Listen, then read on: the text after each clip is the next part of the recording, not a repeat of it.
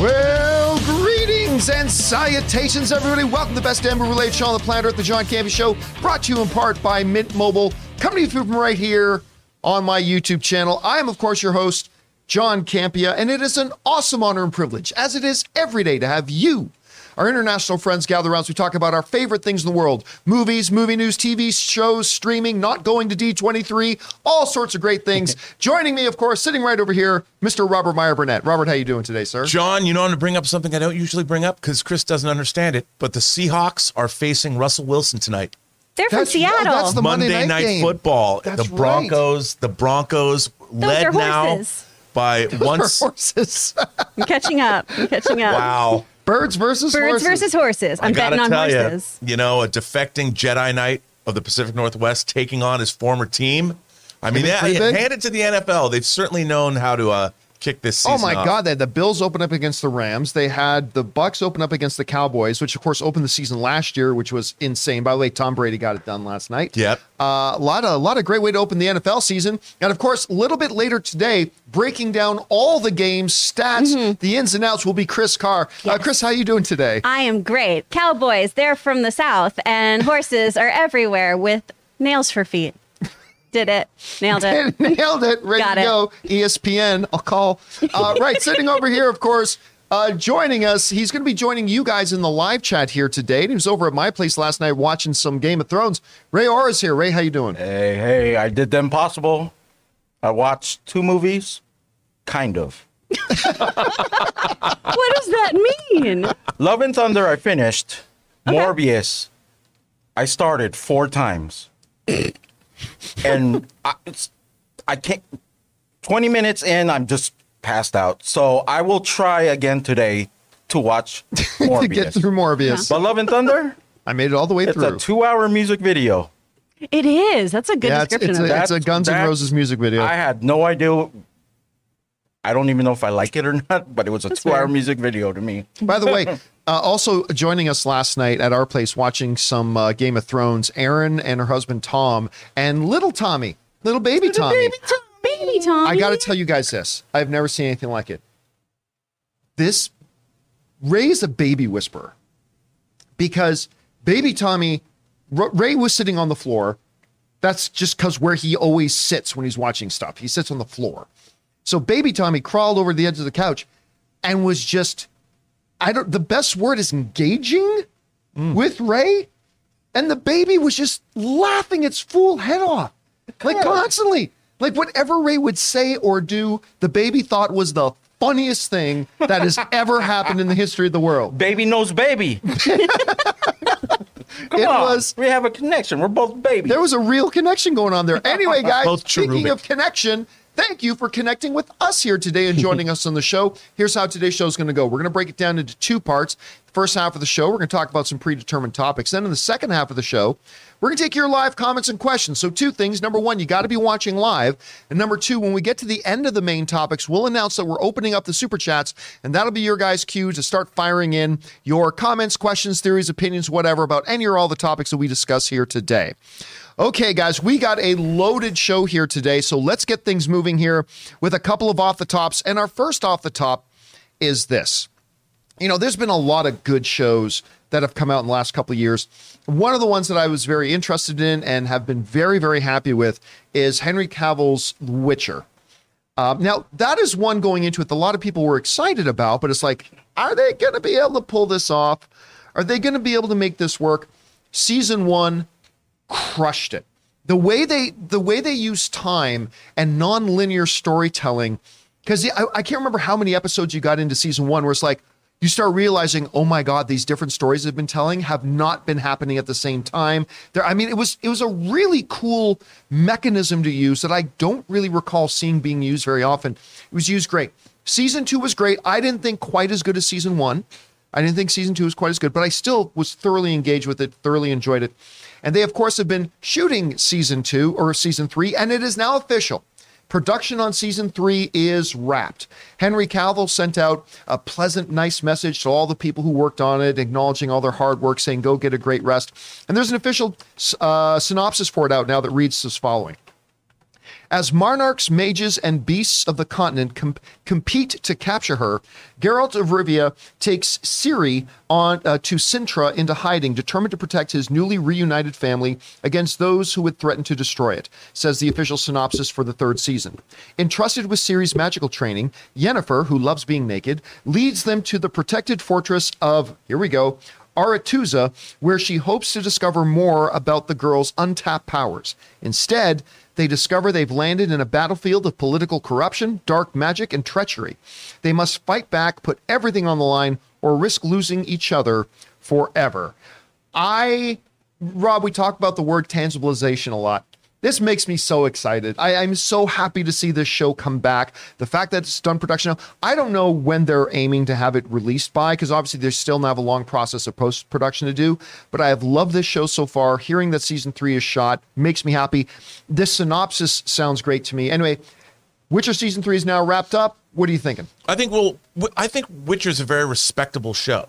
I mean, it it it it might not reach the highs that we want, but it keeps. It's, it's not Game of Thrones. No, it's it, but it's a good simmer, good boil. Uh, I like the show, and and to know that season three shot. I mean, I'm sure they have a long post production process. We probably won't see it till the spring or summer. I would imagine, maybe earlier, but I doubt it because you're talking ten episodes. That's a lot of post, but it's cool that that it's done and ready to go. And I like the fact that Henry Cavill's communicative. Obviously, he's allowed to do that you know Netflix says, yeah, go ahead and tweet or whatever.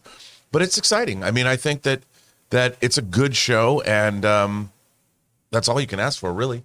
Chris, what have you thought about Witcher? Are you looking forward to season three? Freaking love this show. And I will say, I, I, never read the books. I kind of tried to read some for when I had to do assignments about the show, and I read some of the original comics um, from way, way back in the day. Um, the Polish translations are very, very hard to find. But the game is super fun. And I love that Henry Cavill is so committed to this character and such a book nerd where he's on set giving notes about things and saying things like, well, actually, in the book, this happens like this. And I think that really, really shows in this show. You can tell how passionate he is. He's so committed to this character. He kind of married the game and the novel with the vocal work he's doing too. That low, gritty voice he does for Geralt is so good. I really have fun with this one. I love how just like campy and like ridiculous it can be at times, but then also have really, really beautiful, grounded moments that are really human. Yeah. And the creature work on the show, I think, is astounding too. No, it's, it's, oh, uh, actually, yeah. yeah. the creature work is really well really done. Cool. It's really TV. fun. So I'm pumped. This is one of my favorites to watch. All right, guys, question is for you. What do you think about this? Witcher season three is now wrap production, going to be getting ready to head TVs now. It's going into its post production. What do you think about the synopsis? Are you excited? Have you been watching the show at all? Whatever you guys think, jump down to the comment section below and leave those thoughts there. Okay, guys, with that down, let's do another off the top, and that is this. Now, you guys may know that I absolutely loved Knives Out. Knives Out was like such a refreshing callback to an old style of movie you just don't see very much of, filled with an incredible cast that was just amazing. Each one of them brought a different spark of life to the entire movie overall. It was a wonderful whodunit and got a lot of awards, attention, all that kind of stuff. So they make the announcement that they're making a sequel. Not a great title, Glass Onion, uh, I think the full title, what is it? Uh, Glass Onion, A Knives Out Mystery. Not a great title, but whatever. Titles are titles. Doesn't really matter. And of course, the first trailer dropped for it the other day, which I thought was pretty charming. I liked it a lot for a first trailer. I thought it was pretty good. The other ones will hopefully give us a little bit more of an idea about what's going on in this one. But Knives Out 2, Glass Onion, has now played at the Toronto International Film Festival. Now, a lot of us who are fans of the first one have been crossing our fingers that this one can at least be almost as good as the first one. Well, according to the critics over at TIFF, this is better than the original. That's what they're saying. They're saying it's better than the original. Uh, Slash Film, our, our, friends over at Slash Film are saying, yes, Glass Onion is even better than Knives Out. Uh, RogerEbert.com is saying, in many ways, it's more fun. It's a more fun movie than even the first. The Hollywood Reporter is saying, it's more pleasing in most respects and neck to neck in most in most others. The Playlist writes, it manages to recapture the magic of that first picture without resorting to replication or imitation. It feels, frankly, like something of a miracle. Uh, IndieWire writes, Fans of the first Knives Out will find plenty of the same elements to love, although Rian Johnson has studiously worked to ensure that Glass Onion stands alone. The Guardian writes the sequel will likely find those who prefer it over the original, and just a lot of feedback like that. Listen, I am ludicrously excited about this because, again, that first one, and, and I w- was worried about the sophomore slump. Did they capture in the first Knives Out a lightning in the bottle type of scenario with the perfect cast, right? The the perfect assortment of various actors in different roles that it was just like I said, lightning in a bottle. Did they get lucky? And then you find out that they got paid $450 million to make a couple sequels. And you think, okay, not only did they just get lucky in the first one, will they now rest on the laurels because they're cashing those checks? Doesn't matter. And then to hear this makes me very happy. Now, again, this is other people's opinions. It doesn't mean I'm going to feel the same way when I see it, but it is very exciting to hear coming out of maybe the most important film festival in the world that a lot of the people coming out are saying not only is it good, this is better than the original. And I'm, look, not every single one coming out of there is saying that clearly, but hearing a lot of these ones like Slash Film, The Playlist, Hollywood Reporter, hmm. IndieWire, Guardian, The Wrap, I mean, it's just fantastic to hear. Anyway, Rob, you're hearing this feedback coming out. What are your first thoughts? Well, clearly Rian Johnson learned a lesson. He decided to go Empire Strikes Back instead of Last Jedi. in terms of like that. well There you go. done. So no, but uh, I, uh, first of all, I love mystery movies, and I thought Knives Out, like you, was so much fun with that ensemble cast. You know, it, it harked back to the the now they're remaking them like Death on the Nile. But I, I love those movies when I was growing up as a kid. But Knives Out had that that feel to it, and you know, I, well, I will say this, John. I think it's kind of weird that they're calling it a Knives Out mystery because Knives Out was about that mystery, and I would have thought that they would have built the franchise around the detective character that Daniel Craig plays. Benoit, what's his name? Benoit Blanc. Benoit Blanc. Benoit Blanc. I mean, because a Benoit Blanc mystery, Sounds you like know, a. Glass Onion is more. True, but from a I mean, I- purely marketing point Of of view, since the. Of first course. movie was called Knives Out, you want to make sure that the audience is just when they see the the title, they instantly identify it. It's true, but you know, like eventually, it's like when they did the Pink Panther movie, A Shot in the Dark. You know, it wasn't called The Pink Panther. I think that was the second Pink Panther movie. Right. And then they brought back the title of the Pink Panther, and I just that's uh, that's that's just an aside. But you're absolutely right. I mean, they they paid four hundred million dollars for Knives Out too. I mean, if they had thought that there was a possibility, which I don't know if they did, that this was going to turn into a franchise, then really what they should have done is called it Knives Out, a Benoit Blanc mystery. Yeah. Yeah. that's what Uh, they could. That's or maybe even retrospectively, they could have pulled. Uh, what what is it called? Edge of Tomorrow, Live Die Repeat, all that jazz, where th- where they literally just retroactively changed the name of it. Maybe Yeah, they should have done that. I, I don't mean, know. just because Craig is so good in that role. Oh, he's so He's so good, in and- and- I would say this: I almost prefer him in this role than I do as Bond, and he's my favorite Bond. He's having way more. It, look, his Bond is dour. He's having in this in this. He's kind of like as far as detectives go. He's kind of like Bond because he's ahead of all these idiots. You know, and he, he knows, and he, he's There's like a hint of Columbo in there. There's a lot of one Yes. more thing. yeah, yeah, and it's it's so good, and I I'm so glad to hear. I mean, I even love the shot at the beginning of the trailer that that really cool yacht. Yes. you know, as it's I'm like, okay, totally different setting, completely different cast of characters, great actors. I can't wait. And, and I've heard, I don't know if this is true or not, but I've heard that the Dave Bautista character is he's a famous YouTuber. And then like that, I'm like, okay, I'm in. I just Yeah. I want to see that. Anyway, Chris, uh, you're hearing these this feedback coming out of TIFF. What are your first Oh, thoughts? this this makes me feel good because I love the first Knives Out, and I really was worried about that ensemble situation. Right? Was was this just the perfect lightning in a bottle kind of thing where we had this great ensemble cast, this great story, and now we're kind of trying to put that genie back in there and see if it happens again. And it's so nice to hear like it is coming together because I'm a huge Agatha Christie fan. Yeah. Yeah. I love that uh, Benoit Blanc is our Hercule. I love that you know we have this kind of fun, witty detective who does like to toy with his people as he's solving a mystery. He is having so much fun doing this, which Yeah. is lovely to see. I'm really, really pumped about this. And I, I stand by. I don't think Glass Onion is that bad of a title because there's a two prong thing here, right? If it is very much a Beatles reference, then it's how Paul McCartney was thinking it was hilarious that people always read into his lyrics and then just threw glass onion in there. So people would be like, What's a glass onion? And then it was, Oh my gosh, it must be something multi layered, but also translucent. And it proved his point of like, sometimes it's just a dumb thing. So I'm hoping that the movie plays on that too. Is it something that is right in our face and we should have known about it? Or is it just something that is this other little mystery that has to be unwound and unlayered? Now, John, are they are they planning a theatrical release? I mean, I would think something like this that they would go, they would uh, for you know, they're now that Netflix is going weekly, they're talking about going weekly. I would think that they would embrace theatrical. You For you something like this. we have heard conflicting reports over the months. So, like we heard a couple months ago, a solid story came out of one of the major trades that they were seriously looking at doing this. Now, apparently, what is actual fact is that Netflix and the theater chains have been negotiating, trying to get uh, Glass Onion in theaters, but there have been two holdups. Holdup number one has been the theatrical window. Like the the theaters are insisting that Netflix has got to respect a for, at minimum a 45 day window. Mm-hmm. The second problem, which apparently is the bigger obstacle, is that the theaters are kind of insisting that Netflix make a commitment to how much they're going to spend in marketing. Because for the theaters, there's no point in having the movie in their on their screens if Netflix doesn't put up the money to advertise it.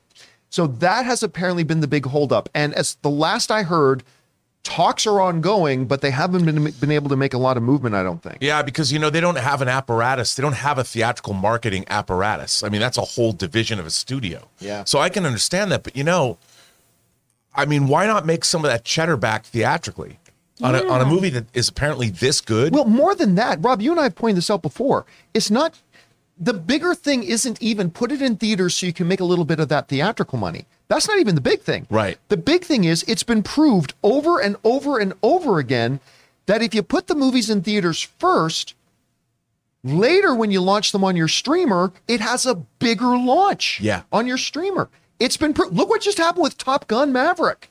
Because that thing didn't go that thing released on for for digital availability for dig- digital way bigger than it would have if Top Gun Maverick had skipped a theatrical release and just put it straight to to digital. I mean, it was it was it was going to be. I think it was. It was number one digital and number one theatrical. Yeah, it was First it time in smashed history. a lot of records when it went digital because it had a theatrical release. We- so I, I think Netflix would like to do it. I know the the the theaters would like to do it.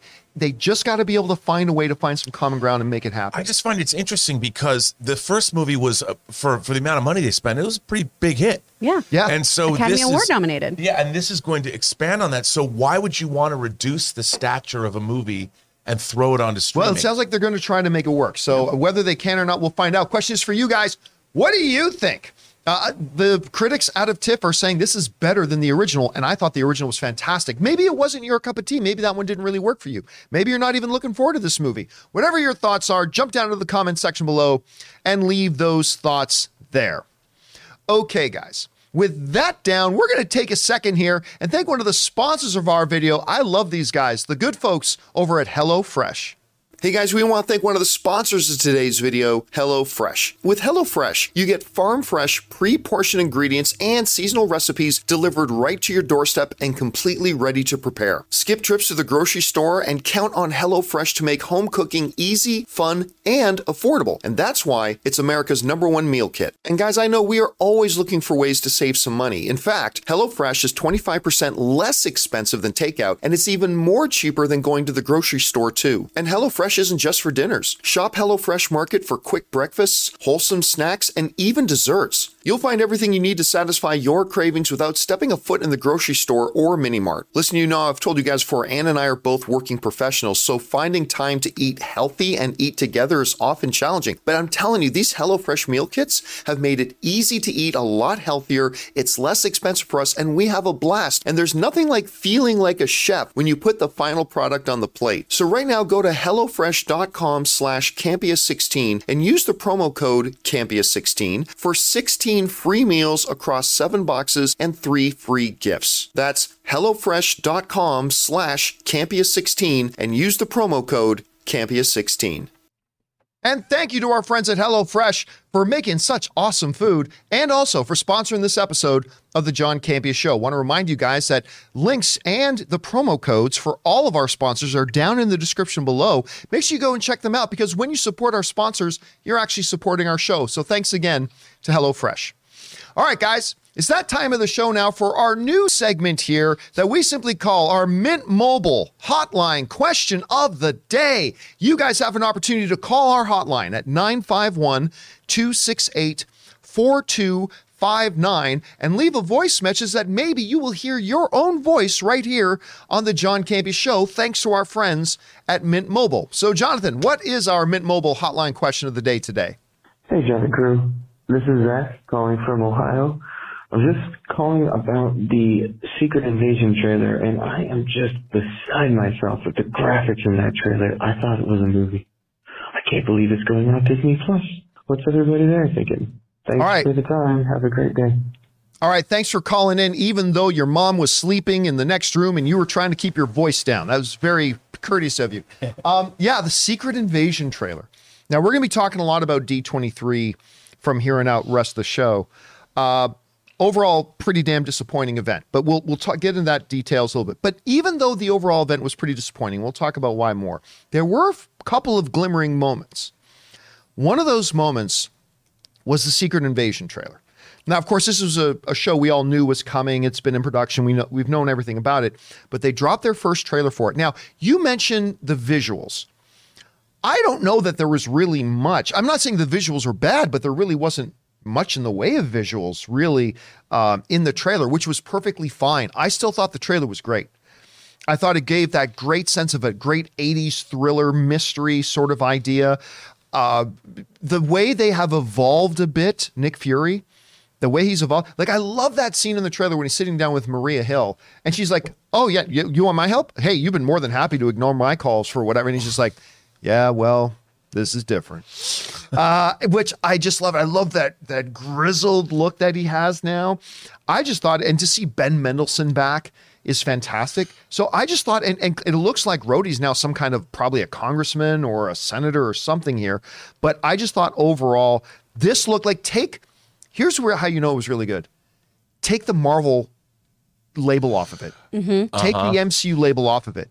You just drop that and forget Nick Fury. Call it you know, Ram Harbuckle and the mystery of the espionage and wha- whatever. This is still a great trailer. Yeah. And so, yeah, I thought this was one of the shining moments. I liked it a lot. Rob, you had a chance to take a look at it. What did you think? Uh, well, I loved it. You know, I've I've read the scripts for this show, and uh, it doesn't disappoint.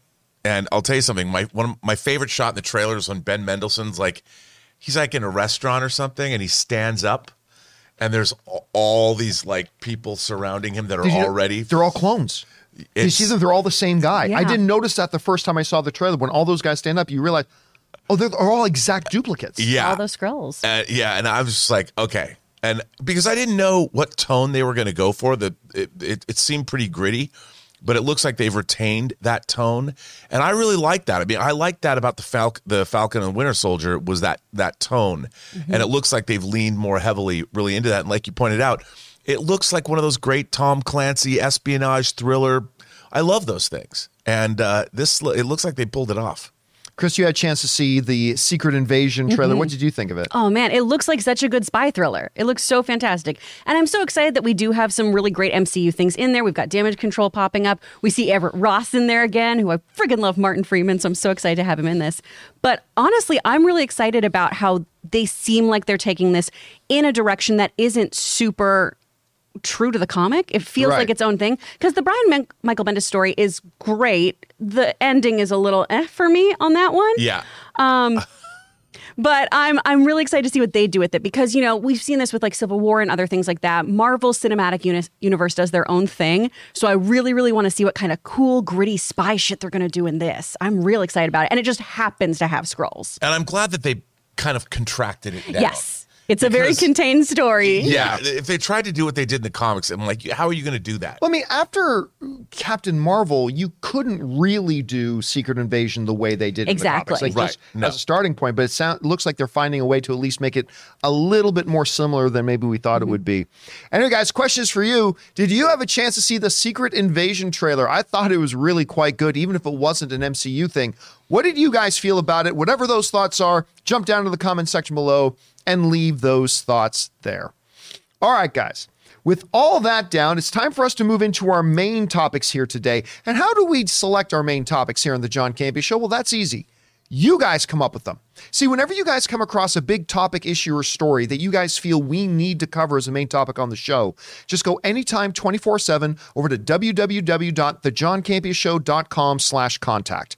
Once you guys get there, you're going to see a form. Fill it out with your topic or question. It's absolutely free. Hit submit, and then maybe, just maybe, you might see your submission featured as a main topic here on the John Campea Show. With that down, Chris, what is our first main topic today? Our first topic comes from Slim Kim. Hey, John and crew. So, Charlie Cox was recently interviewed talking about the upcoming Daredevil Born Again show. And when they asked him if it could be a continuation, he said no. It's a season one, not a season four, and that everything is brand new. To me, this further brings home the point that Netflix shows aren't canon. But what do you think of his comments, and does it sway your excitement for the new show going forward? All right. Thanks a lot for sending that in.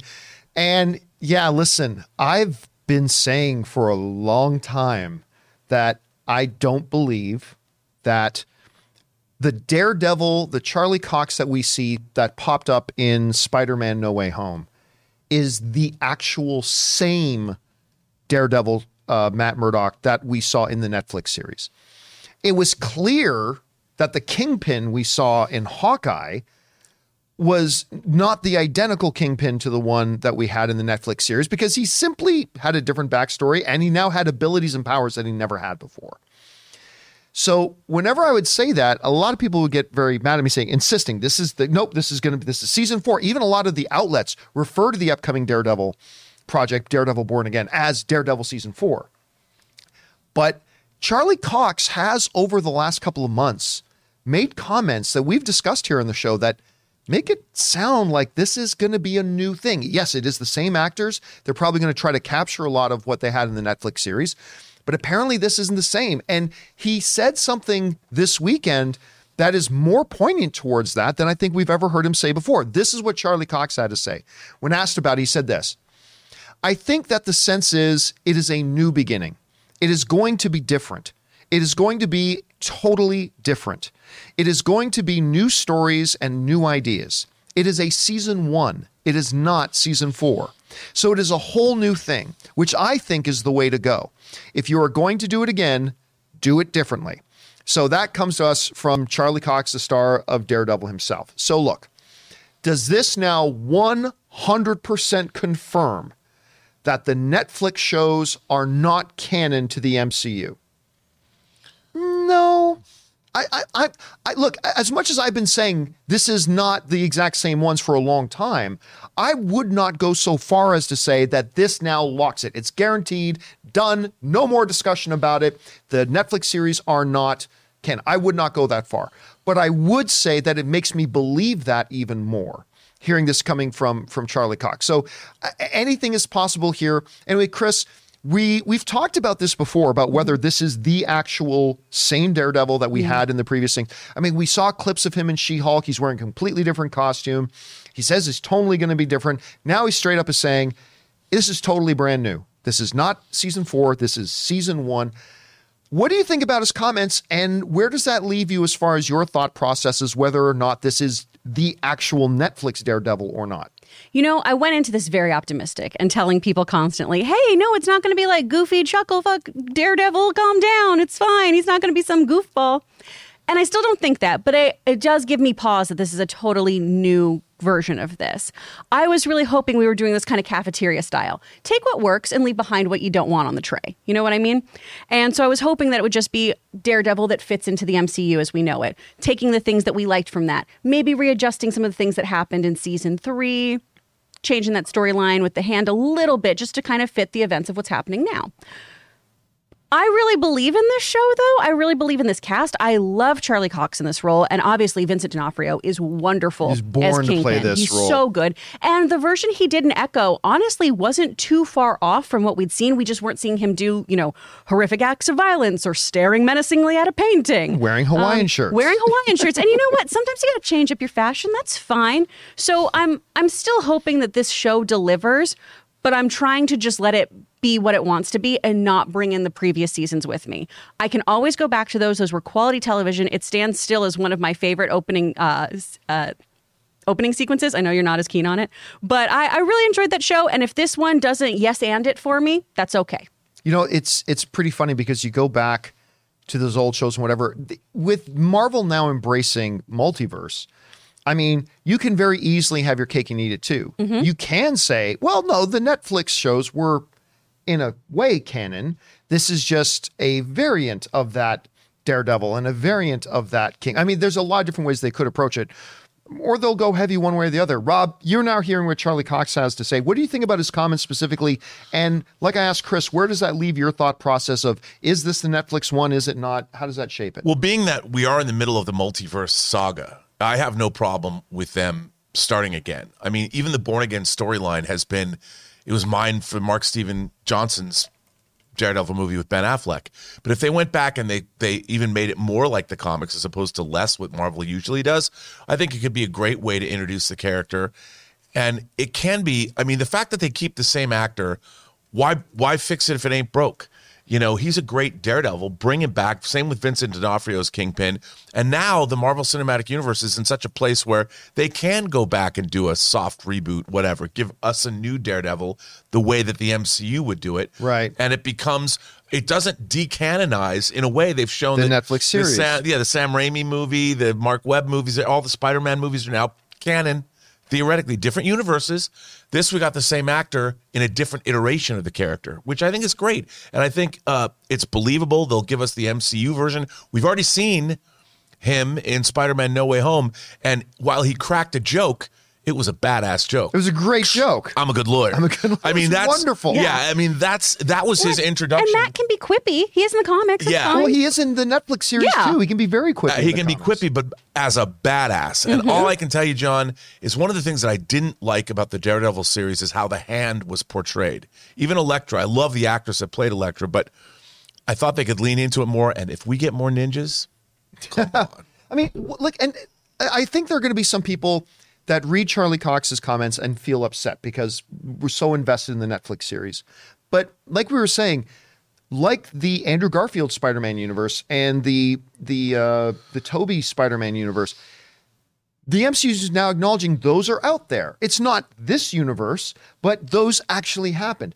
And one of the smart things it does is it allows the people who are going to be running Daredevil Born Again the flexibility that this means if this is a new version of them, it means we can bring whatever we want over from the Netflix shows. Yes.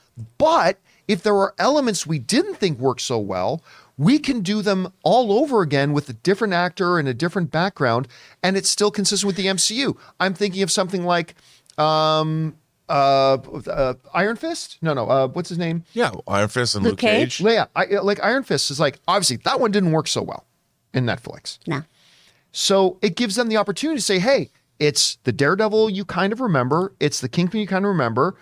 And now, ladies and gentlemen, Pauly Shore is Iron Fist, or like anybody else, a new actor is Iron Fist, and it remains consistent. It just it gives them flexibility to bring. Up, hey, so Jon Bernthal, that is totally feasible. They could at some point bring him over to play Punisher. It doesn't it doesn't exclude that, but they can dodge it if they want. So it, it's a pretty good idea. Anyway, guys, question is for you.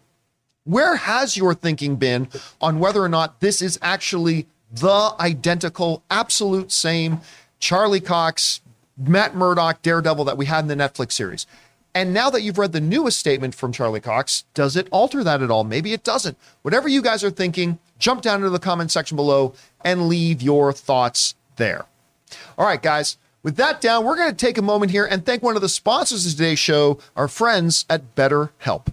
Hey guys, we want to thank one of the sponsors of today's video, better help. Let me ask you something. How well would you take care of your car if you knew that was going to be the only car you ever had for your entire life? Well, that's how our brains and our minds work. So why don't we treat them the same way? Because how we take care of our minds will affect how we experience life. So it's important to invest time and care into keeping it healthy. Now, there are plenty of ways to support a healthy brain, like learning a new language or taking power naps, but there's also BetterHelp online therapy. Now, I've talked about this before, but I've never understood this stigma attached to people wanting to seek out ways to improve their mental health. When somebody decides to go to the gym to improve their physical health, we think that's great. Well, that's the same way we need to look at taking care of our mental health as well. BetterHelp is online therapy that offers video, phone, and even live chat only therapy sessions. So you don't have to see anyone on camera if you're not comfortable with that. And it's much more affordable than in person therapy. So, guys, listen right now. The John Campea Show viewers and listeners get 10% off their first month at betterhelp.com slash Campea. That's betterhelp, H-E-L-P dot com slash Campea. And thank you to our friends at BetterHelp for sponsoring this episode of the John Campea Show and for doing the work that they do. All right, with that down, let's move on to main topic number two. Chris, what is our second main topic today? This is from Zach Stevens. Hey, John and Co. I think one of the few things about D23 this year that really stood out to me was that Harrison Ford said this is his last Indiana Jones movie. I mean, I'm not surprised. I don't think a lot of us expected him to do another one after this one, but it's still weird hearing him say that. What do you guys think about Ford ending his run as Indiana Jones? You know, it's funny when you think about this new Indiana Jones movie. I believe, and guys in the live chat, correct me if I'm wrong, but I believe that Kathleen Kennedy announced this movie in 2015. I mean, it has had a lot of bumps and struggles along the way. Uh, but like one of the big shining things, of course, Steven Spielberg is the greatest director of all time, and he's not there. But understanding that, great news that we've got James Mangold directing this film, who has just been killing it. Like Ford v Ferrari, Dude. Logan. I mean, on like he just crushes it. He's so good, and that is of course very very exciting. Now, I think you're absolutely right. I think a lot, none of us were expecting another Harrison Ford led Indiana Jones movie in 2029 or anything like that. But just to make it clear, Harrison Ford laid it out there. This is indeed his last outing as Indiana Jones. This comes to us from the folks over at Screen Rant who write the following. During this year's D23 Expo, Ford took to the stage to confirm to attendees what many have suspected all along that this latest outing as the famous whip cracking archaeologist will be his last.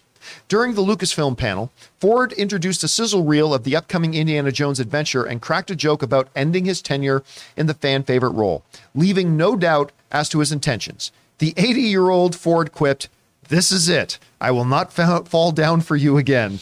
And that again comes us for Screen Rant. Um, again, listen, if this is indeed, and I think we all believe it is, uh, Harrison Ford's final outing as Indy, I don't think it's hyperbole to say Indiana Jones is maybe a top five most iconic character in the history of cinema. Like you say, Indiana Jones, everybody in the world knows who and what you're talking about. You know it, your parents know it, your grandparents know it. I mean, and like as far as Harrison Ford goes, he has played two of maybe the top five iconic characters in the history of cinema as Indiana Jones and, of course, Han Solo. If this is the end of his run, then it just really especially makes me hope that this film is really good because you don't want Indiana Jones 4 and the Kingdom of the Crystal Skull to be your last outing, right? I mean, listen, even if it was, no one's going to hold that doesn't hurt his legacy as Indiana Jones at all. No one even talks about Crystal Skull anymore. When everybody thinks of Indy, they think of the first 3 films. So his legacy is absolutely secure. But it would be really great if he could go out on a high note on this one. Fingers crossed. Anyway, Rob, you hear, you know, Harrison Ford pretty much confirmed this is my last outing. What are your thoughts? Well, I mean, if you think about it, it's been 41 years since Raiders of the Lost Ark came out. And that's more than half of Harrison Ford's life on this planet. So I love the fact that these actors are, when they create these iconic roles and they, they permeate the pop culture and they, they transcend generations, I, I I like the fact that, in a way, we've watched this character age within the universe and then also the actor that plays him in real life. And there's something about that that I find strangely comforting in a way because look, you can try, I'm sure somebody's going to reboot Indiana Jones at some point and that's fine. But the thing is, there are few actors and their roles that are so indelible that literally represent a period of history. 41 years is a long time to be playing a role. We've watched Indiana Jones grow and change in universe and also Harrison Ford as an actor. And there's something I, I really love about the fact that he is getting this final movie that by all accounts, people who saw the footage that no one else has seen in that room said it looked great. And I, I, I really love this. I mean, I think it's great. I think they should never make another Indiana Jones movie because the DNA of what led to it, the whole franchise getting made, no longer exists. And I think that that's important. I think there's something nice about this bookend of a, of a man's career. I like it. See, I don't know if we can say that Harrison Ford has been playing this role for 41 years because if he had been doing an Indiana Jones movie every two or three years, I think we could say like, Well, yes, he's made but- this will be his fifth film in 41 years. Sure. right? But but yeah, no, I totally see what you're saying though, Chris. Mm-hmm. You hear Ford saying this. Do you believe this will be his last one? And if it is, how is history going to look back? Do you think on Harrison Ford's run as Indiana Jones? Definitely think it's his last one, unless he's going to take on the Sean Connery kind of vibe here, right? Because he's 80. He's 80 years old. Yeah, man. You know, I mean, you can only do so much with a whip when you're 80. I, I assume. I, I don't know. I, I'm not going. to I'm not going to try I'm to not- interpret yeah, that. I won't say a word. I'm not I'll keep my mouth shut. Nope. do what you want with that. Um, but I mean, Not he's taking the bait. He's very iconic in this role, and and to go off of what Rob was saying here too. Uh, if they do recast this and the rumors are true of him like threatening other actors with the "Don't you get it? I am Indy," Right. he'll just haunt that set, and that'll be a really fun behind the scenes documentary that we'll get. I mean, I, I really think this is going to be his last hurrah, and I think it'll be fine. And you know what? Crystal Skull always live on forever in my wedding vows, so I'll always have that. You know what? I will say this. I believe that it is Harrison's last one. His place in history is secure forever. I don't believe this is the last Indiana Jones movie, though. Right. And I'll go so far as to say that I don't think it should be the last movie that they ever do. Like I, I, I just hate the, the the thought that look, any when you average it all out, Harrison Ford played Indiana Jones once every eight years. When you average it out. I would hate the idea that somebody, whether it's a Steven Spielberg or a James Mangold or a James Gunn or or an anybody, came up with a fantastic story idea for an Indiana Jones adventure, but then we said no because it can't be Harrison Ford anymore. I mean, like I, I, I've talked about this before. I think you are right, Rob, when you say I don't know that there's another character that is as inseparable from who played them as Indiana Jones was. But I think when you go back to like the solo movie, which was a bad idea to make in the first place, but I think Alden Ehrenreich proved that he somebody else could play the role Yes. and and made a pretty fun movie out of it. Yeah. And maybe lightning could strike with that if they did another. I, look, Indiana Jones is way too valuable of an IP right now. Outside of Star Wars, Lucasfilm doesn't have anything else. They're going to try to make Willow one, um, but I, I mean, I Great think though. oh my god, I'm so excited about Willow. But but you know, John, I, I often think that we have a problem. Our culture right now, because of the corporate interests of all the people that own these IPs, Indiana Jones is a period piece. You know, it began in 1936. Temple of Doom was a prequel in 35. As we move further and further and further away from those dates, and we move further away from the idea of th- these came from the serials, which most audiences don't even know what those those were in the first place. So the very reason that the Indiana Jones character existed because of what Spielberg and Lucas wanted to do becomes a, a distant memory. So I would be interested in we need characters and we need new IPs that reflect now. So if you were going to do a, a period character, somebody should make a character like from the 80s. Because if you think about it, if Indiana Jones starts in 1936 in Raiders and it comes out in 1981, it's like, okay, give it 45 years or whatever. So if you go back in time 45 years, eventually there's going to be the, the people, your audience is going to be like, what is this? I mean, it, it's too far away. I don't know its, that I agree that you. We were just talking about Knives Out, right? Yeah. That old style Agatha Christie kind of thing, which they just don't make those anymore. No, right? but- but, but it- they made it well, and it totally worked. I think you can totally still do an Indiana Jones story. Now, whether it be advisable or whether they can do it great, that's another question. But I, I don't think the audiences at all today feel like World War II, Hitler, what's that? I, I- don't think that would be a part of it at all. No, but the thing about look at the Knives Out, it's modern. You know, they're they're taking the they're taking the paradigm and they've created a new character, and and he's relating in a modern way. And now we have a brand new franchise of a new character, new fresh movie. Uh, uh, uh, like I would say, he is exactly what I'm talking about. A new franchise character that belongs to this era, Right, but, uh, but we have new characters being created all the time. Sure. We have new franchises, But not as iconic hopefully- as Indiana No, Jones. not as iconic as Indiana Jones. But I gotta say, if they did make another one, and I'm not 100 percent sure they will, I think they will. I I gotta disagree. I think you put him right back in there of Indy versus Nazis. Well, I you'd think have to. in that time frame. You'd have to. I think you'd have to do that, and I'm sure somebody will do that. I don't know if somebody should do that though. Well, because it- I, you know, yeah. I, I want to see more. I want to see more iconic new characters. Right, but but Lucasfilm doing another Indiana Jones movie in no way stops anybody else in all of the industry from still making new movies with new characters. That's true, right? It's I mean, not but- like it's not like if they make another Indiana Jones, that now inhibits anybody else from making new adventure types of movies, right? Sure.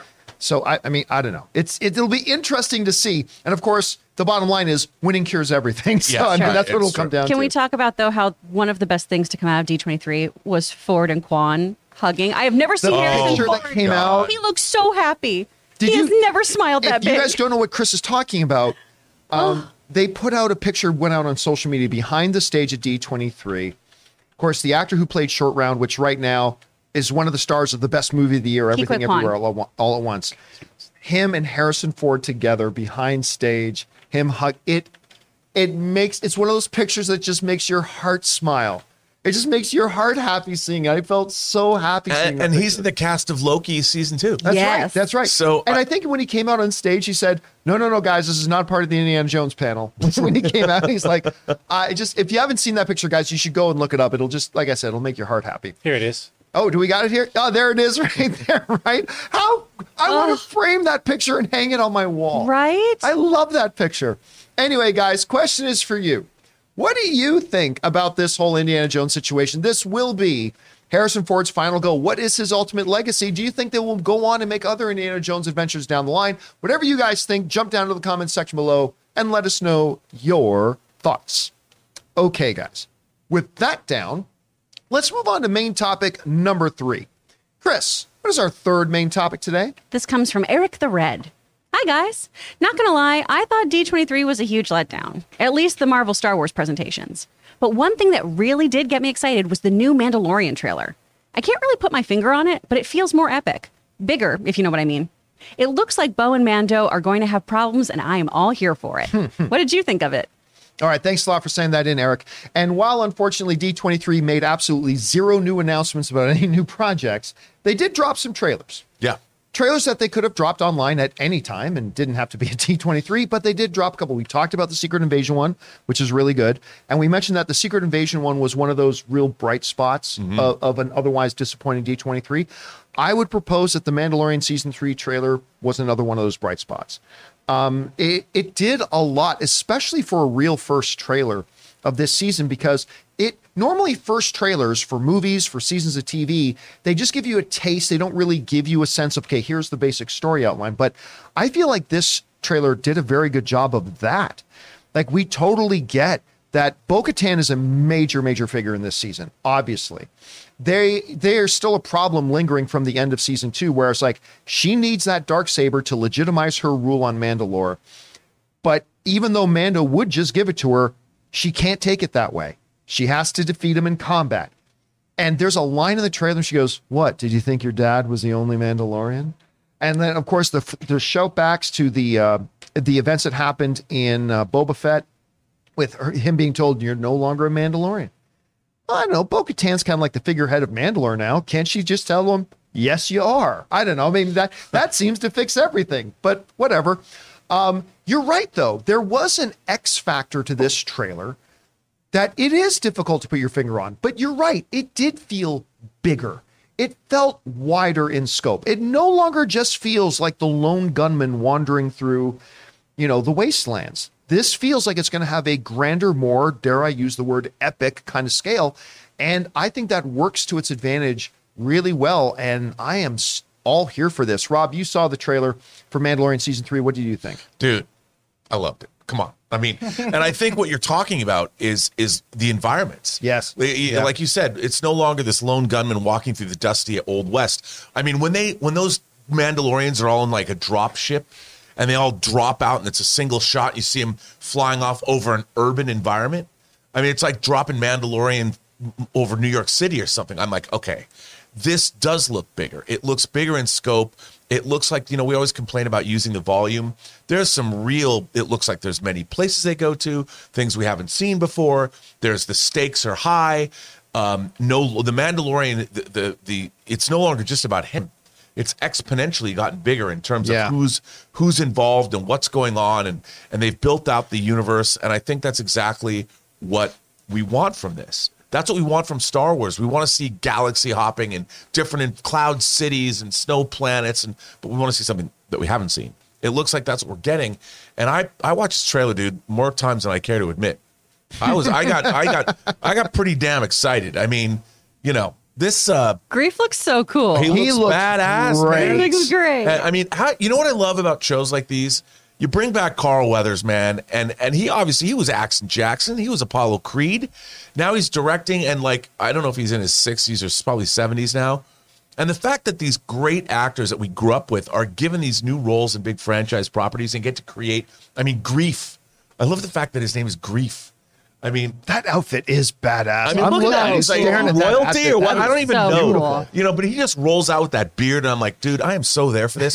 it looks awesome. And in terms of uh, between this and Andor, I mean, the, these two, those two trailers, and looking at the the tone of it is right. None of this goofy Vespa gang shit. I want to see some real wartime. Stakes are high. Men on a mission. Aliens on a mission. Like Dirty Dozen, Guns of Navarone, The Great Escape, whatever. And it looks like we're getting that. But I'm- Rob, didn't you read in the synopsis that in order to help with the conflict on Mandalore, that the Mando goes back to Tatooine to recruit the help of the Vespa gang that are going to come and turn the tide of the conflict with their like five mile an hour Vespas? Let's all shooting- go wait in the tides of Mandalore together, gang. Woo! They're actually going to do a trench run on You want Mandalore some with Dan. dicks? Anyway, Chris, you saw the trailer for Mandalorian season three. What do you think? Oh man, this looks epic. That line that Bo Katan has of the "Your cult fractured our people." Oh yeah, that that was heavy. I am so excited. And we keep talking about this with all of our fantasy and sci fi lore lately of just if you take away the fantastical elements, the storytelling elements of these shows are all still so compelling. Yes. This doesn't have to take place in space. This doesn't have to have wild Hawaiian lizard monkeys who look like those horrible things from Labyrinth that could take off their heads. Um, it doesn't have to have Babu Frick, although I'm so excited about it. The character driven storytelling here is so compelling. And just the idea of dissecting and judging ideologies is so so interesting to me in this of no i'm a mandalorian the right way your way is you know ridiculous and over the top and and you Not are very all a cult. hygienic. yeah not very hygienic. And Never then, you take know- off your helmet. What? and to these people, to these very, very like strict Mandalorians, you know, the way that these people are living is just absolutely barbaric and against their whole code of honor. So I love the dichotomy of that. I'm really excited for us to get into that more and then have all those fantastical elements like the dark saber and everything else. I'm going to make an unpopular prediction. Just a prediction. We'll- see if it turns out or not. I can't believe I'm saying this, but I actually, it's, it, then this looks great. I'm actually thinking Andor might be better. Like that, that's not a that's not a knockdown on how good I think Mandalorian's going to be. That's a commentary on how good I think Andor looks. I mean, but like right now, it's an exciting time. You don't get to say this a lot very often. It's an exciting time to be a Star Wars fan right now. Yeah. Having Andor, which looks utterly ridiculously good, Mandalorian season three, which you already know Mandalorian is really good. Mm-hmm. I mean, and he was the best part of everything in Boba Fett. So, I mean, we got some good stuff coming. I'm very, very excited. Anyway, guys, question is for you. Did you have a chance to see the trailer for Mandalorian season three? If so, what did you think? Maybe for you, it it was a bit of a letdown. Maybe it didn't live up to the previous two seasons. Maybe you're like us and you thought, man, this thing looks amazing. Whatever you guys think, jump down into the comment section below and let us know your thoughts. All right, guys. With that down and out of the way now, we're going to take another quick second here and thank another sponsor of today's show, our good friends over at Manscaped. We want to take a second to thank the sponsor of today's video, Manscaped. Now, guys, you know I love Manscaped. You've heard me go on and on about the Lawnmower 4.0 and mm, that body wash. I love it so much. And so we got to ask, guys, have you started your spring cleaning yet? The carpets need cleaning, the drapes need dusting, and your lawn needs mowing, gentlemen. And you guys know Manscaped is more than just one product. They have a whole lineup of products to help you guys feeling, smelling, and looking your best. And so Manscaped is proud to present to you the Performance Package 4.0, which is the only tool that you need to keep your boys looking, smelling, and feeling good this spring. Now, to start off with, you get the Lawnmower 4.0. Guys, we have talked about this. What is wrong with us? Why have we for so long been using these terrible tools that were never meant for cutting our hair down there? The razor clipper things on our electric razors. That's barbaric, guys. You need the Lawnmower 4.0. And then there's the Weed Whacker. You guys have heard our own Ray Ora talk about this thing. He loves using it to get that hair in your nose and the ear hair. And then they offer lots of other stuff like the Crop Preserver. It's an anti chafing ball deodorant and moisturizer. The Crop Reviver. It's a spray on toner for your balls. And of course, they've got the perfect grooming tool for your face with the Plow 2.0, the perfect razor for the finest shave on that face. So, guys, get 20% off plus free shipping with the code CAMPEA, that's C A M P E A at manscaped.com. That's 20% off and free shipping with the promo code Campea at manscaped.com. It's time to throw out your old hygiene habits and upgrade your life.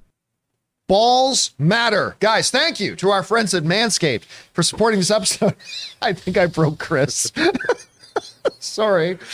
I truly, we were talking while the ad was running. I truly love this device. I really, really do. And again, thank you again to our friends at Manscaped for sponsoring this episode of the John Campea Show. All right, guys, with that down, let's move on to main topic number four, shall we? Yes, please. Chris, what is our fourth main topic today? Uh, this is from Atroyus the Abyss Walker. I hope the weekend gave you plenty of time to cool off because I might be reigniting some negativity. Uh oh. This may be the first time that I'm disappointed in an MCU announcement. The cast for the Thunderbolts has been announced, and I couldn't help but notice that nearly every character included has the exact same skill set. I love the actors, love the characters, and any mo- other movie with this type of lineup would sound like a dope action movie. But for an MCU Thunderbolts that's taking the place of what would normally be a grand adventure, adventure story, the news feels wildly overwhelming. What are your thoughts on the announcement? Am I overreacting? Thanks and have a beautiful Monday. All right, man. Thanks a lot for sending that in. And um, yeah, I have some certain feelings about Disney as a whole right now, and they ain't fucking good. That said, you know, I'm still objective enough that I can look at the Secret Invasion trailer, and say that was good. Look at the Mando trailer, say that was good. The only real announcement that came out of D23, Star Wars, uh, the Lucasfilm, and, and the Marvel panel, the only real legitimate announcement, and really it only ranks as a secondary or third tier announcement, was the cast lineup announcement of Thunderbolts. But I will say this contrary to popular belief, and what seems to be out there, I thought it was a great announcement. The basic announcement of the rundown of who is going to be on this team, I'm actually excited about, and it's actually made me interested in Thunderbolts. Straight up, I have not been interested in the Thunderbolts idea at all. I mean, don't get me, I haven't hated it, but I'm like zero interest. I've been so meh about the whole idea about a Thunderbolts movie. This cast announcement and the character lineup actually makes me intrigued about this, and I'm kind of looking forward to it now. This comes to us from the folks at Marvel itself. Marvel's website wrote the following David Harbour as Alexei Shostakov. I, I don't know if I think he's the Guardian, Red Guardian. Anyway, uh, Hannah John Kamen as Ghost. Love seeing that she's coming back. Uh, Julie Reese Dreyfus as Valentina Allegra de Fontaine. Sebastian Stan as Bucky Barnes. Wyatt Russell as John Walker slash U.S. agent, with Florence Pugh reprising her role as Yelena Belova and sending in a video message for the audience. While talking about reprising her role as Val, uh, as Val, uh, Julia Louis-Dreyfus joked that Feige had her hooked the second he said the word Contessa. Say less. Harbour was excited to put on Red Guardian suit again too, and he's thrilled to be teaming back with his on-screen daughter, his beloved Yelena. Russell, meanwhile, joked that he's the most boring Avenger among the group. As for Bucky, Stan can't help but wonder aloud if the Winter Soldier might actually be the most stable of his new teammates. Only time will tell. All right, let me say that here's the basic reason why I'm I'm actually very very pro this whole announcement. Sebastian Stan as Winter Soldier.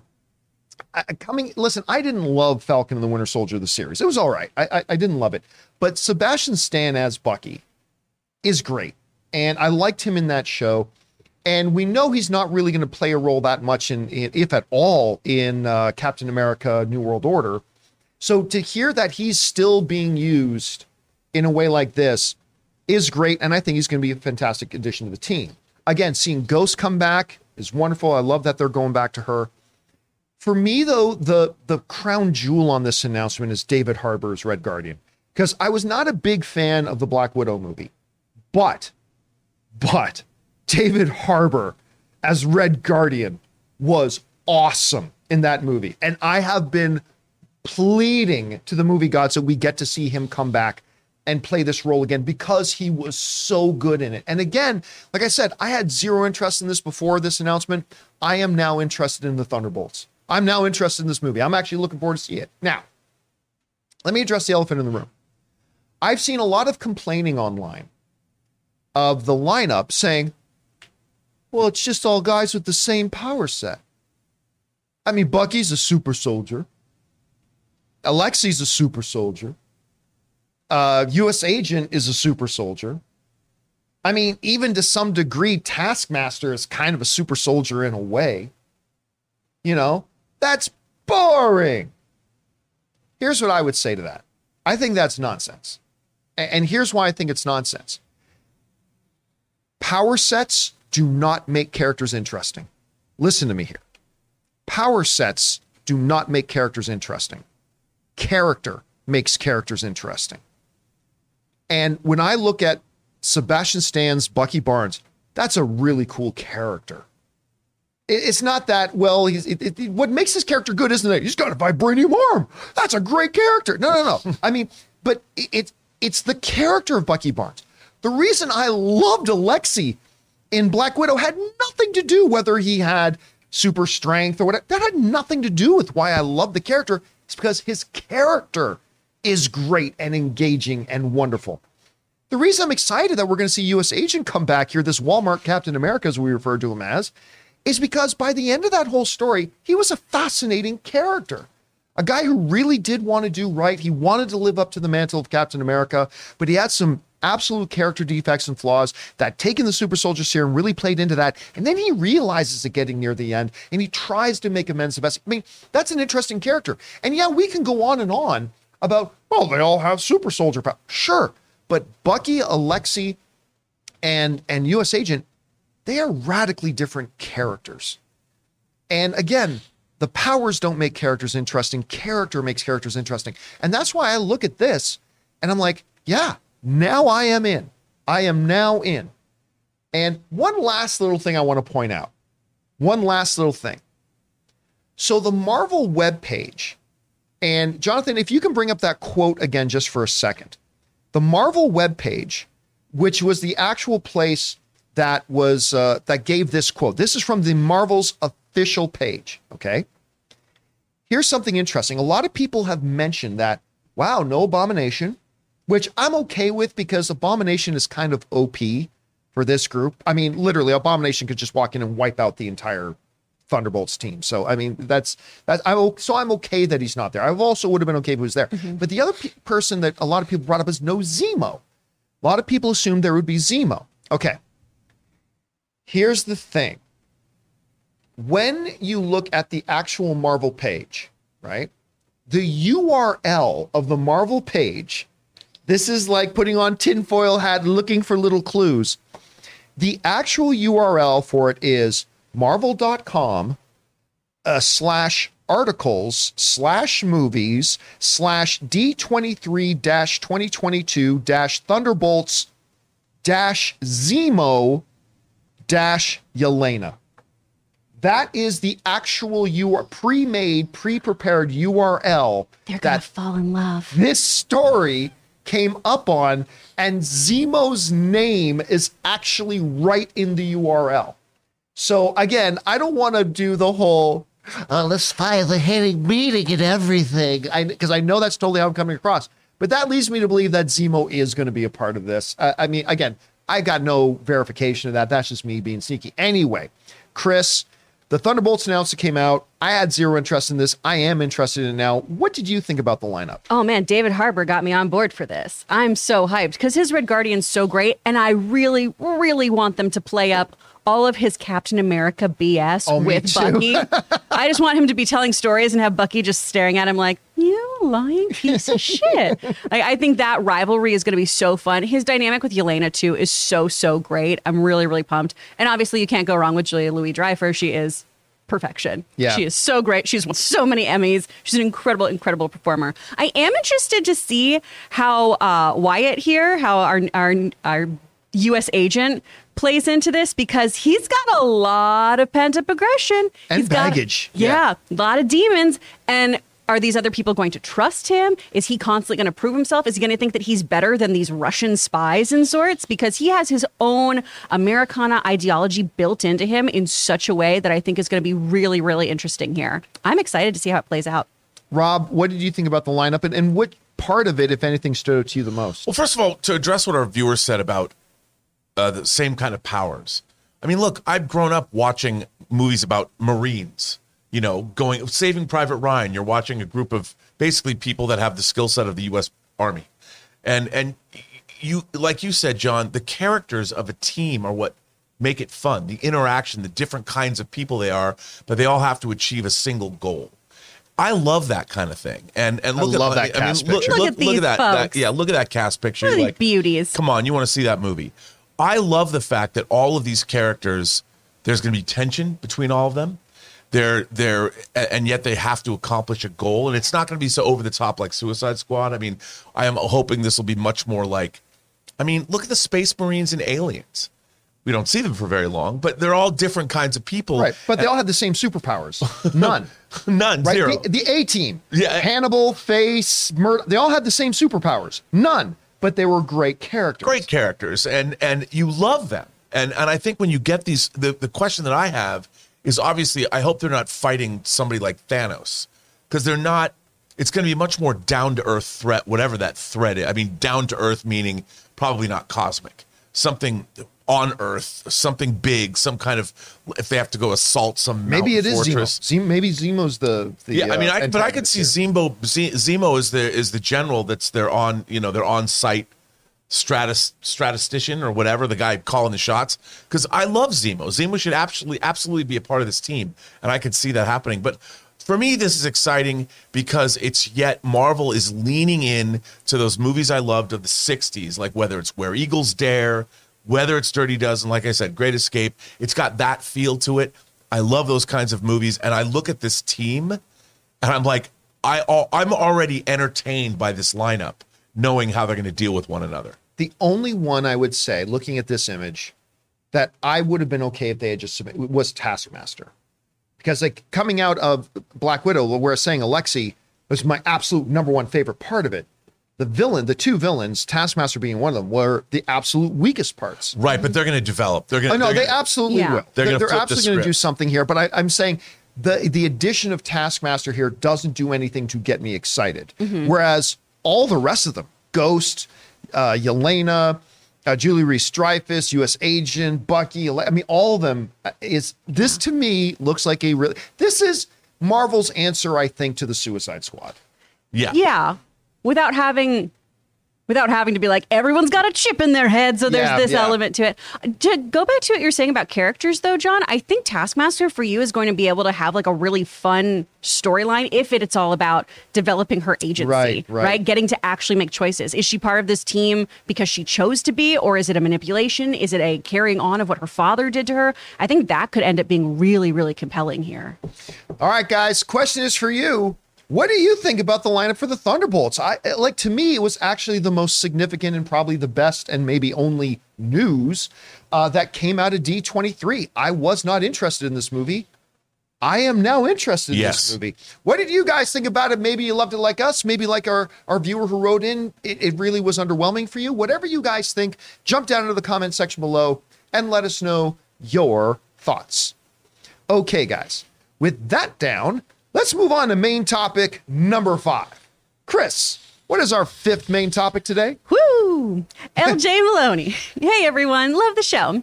So after seeing the reveals from D23, I'm not too excited about anything. I mean, I am looking forward to Mandalorian season 3, but I knew that was coming. The Marvel shows and upcoming movies they presented along with the Star Wars presentation just did not grab me. I mean, not much on the Fantastic Four front. Was D23 a letdown? Maybe even a missed opportunity to excite fans? Is it just me? Is there anything from D23 you guys are excited about? All right, thanks a lot for writing that in, LJ. Now, listen, we we've spoken on the show today about a couple of things that I do think were shining bright moments of D23. Uh, again, the Secret Invasion trailer, um, the uh, Mandalorian season three trailer, Thunderbolts announcement was the only real news. I don't believe there's any other way to say it, but D23 was an absolute failure. It was an absolute failure on Disney's part. Um, and I will kind of go into why I think it was an absolute, uh, it was a failure. And quite frankly, the way you put it in your email is right. It was a complete missed opportunity. It was a complete missed opportunity. Now, before we go into the specific details of why, I've had a lot of people write to me and, and, and just legitimately inquiring and saying, you know, John, do you think some people, and maybe even your own, uh, lack of enthusiasm for what they did at D23 and the letdown you feel by D23. Could that be perhaps a result of the whole not letting your speculation become expectation? Were we expecting too much? Were we expecting the Fantastic Four cast announcement to happen? Were we expecting Ryan Reynolds to come on stage as Deadpool? We were expecting all that kind of stuff. I would say this that I don't think any of us needed we're talking about speculation becoming expectation. Yeah, we were kind of expecting Fantastic Four to be announced, but they didn't. That's okay. They they didn't need to announce the Fantastic Four like we kind of thought they would. But if they had done a bunch of things but left out just Fantastic Four, that's perfectly fine. See, speculation becoming expectation bites us in the ass when we get as fans hooked on one idea that they are going to do this. And if they don't specifically do that, then it ruins it for me, right? They could have done a lot of stuff at D23 and not had Ryan Reynolds come out on stage and announce Deadpool 3. They could have done a lot at D23 and not have Chris Evans walk on stage and announce he's returning as Steve Rogers in the MCU. That none there was no specific thing they needed to do. There was no one point of speculation becoming expectation. The problem is they didn't announce anything nothing outside of projects that we already knew, even with Thunderbolts. Alexi's already in the MCU. Bucky's already in the MCU. Ghost is already in the MCU. I mean, don't get me wrong. We were just talking about how much I did like that announcement, and I did, but it's not groundbreaking news. You know, also you said something. There was an expectation that they themselves set because you were talking about, we've been talking about dropping bombs. They did at the last Well, D23. And, and let's go into the Campea classroom here for a second because that's exactly where I'm going to start. You see, because Disney, they have set, they've made this pretty clear, like starting years ago, that they want their own in-house show to be the main event.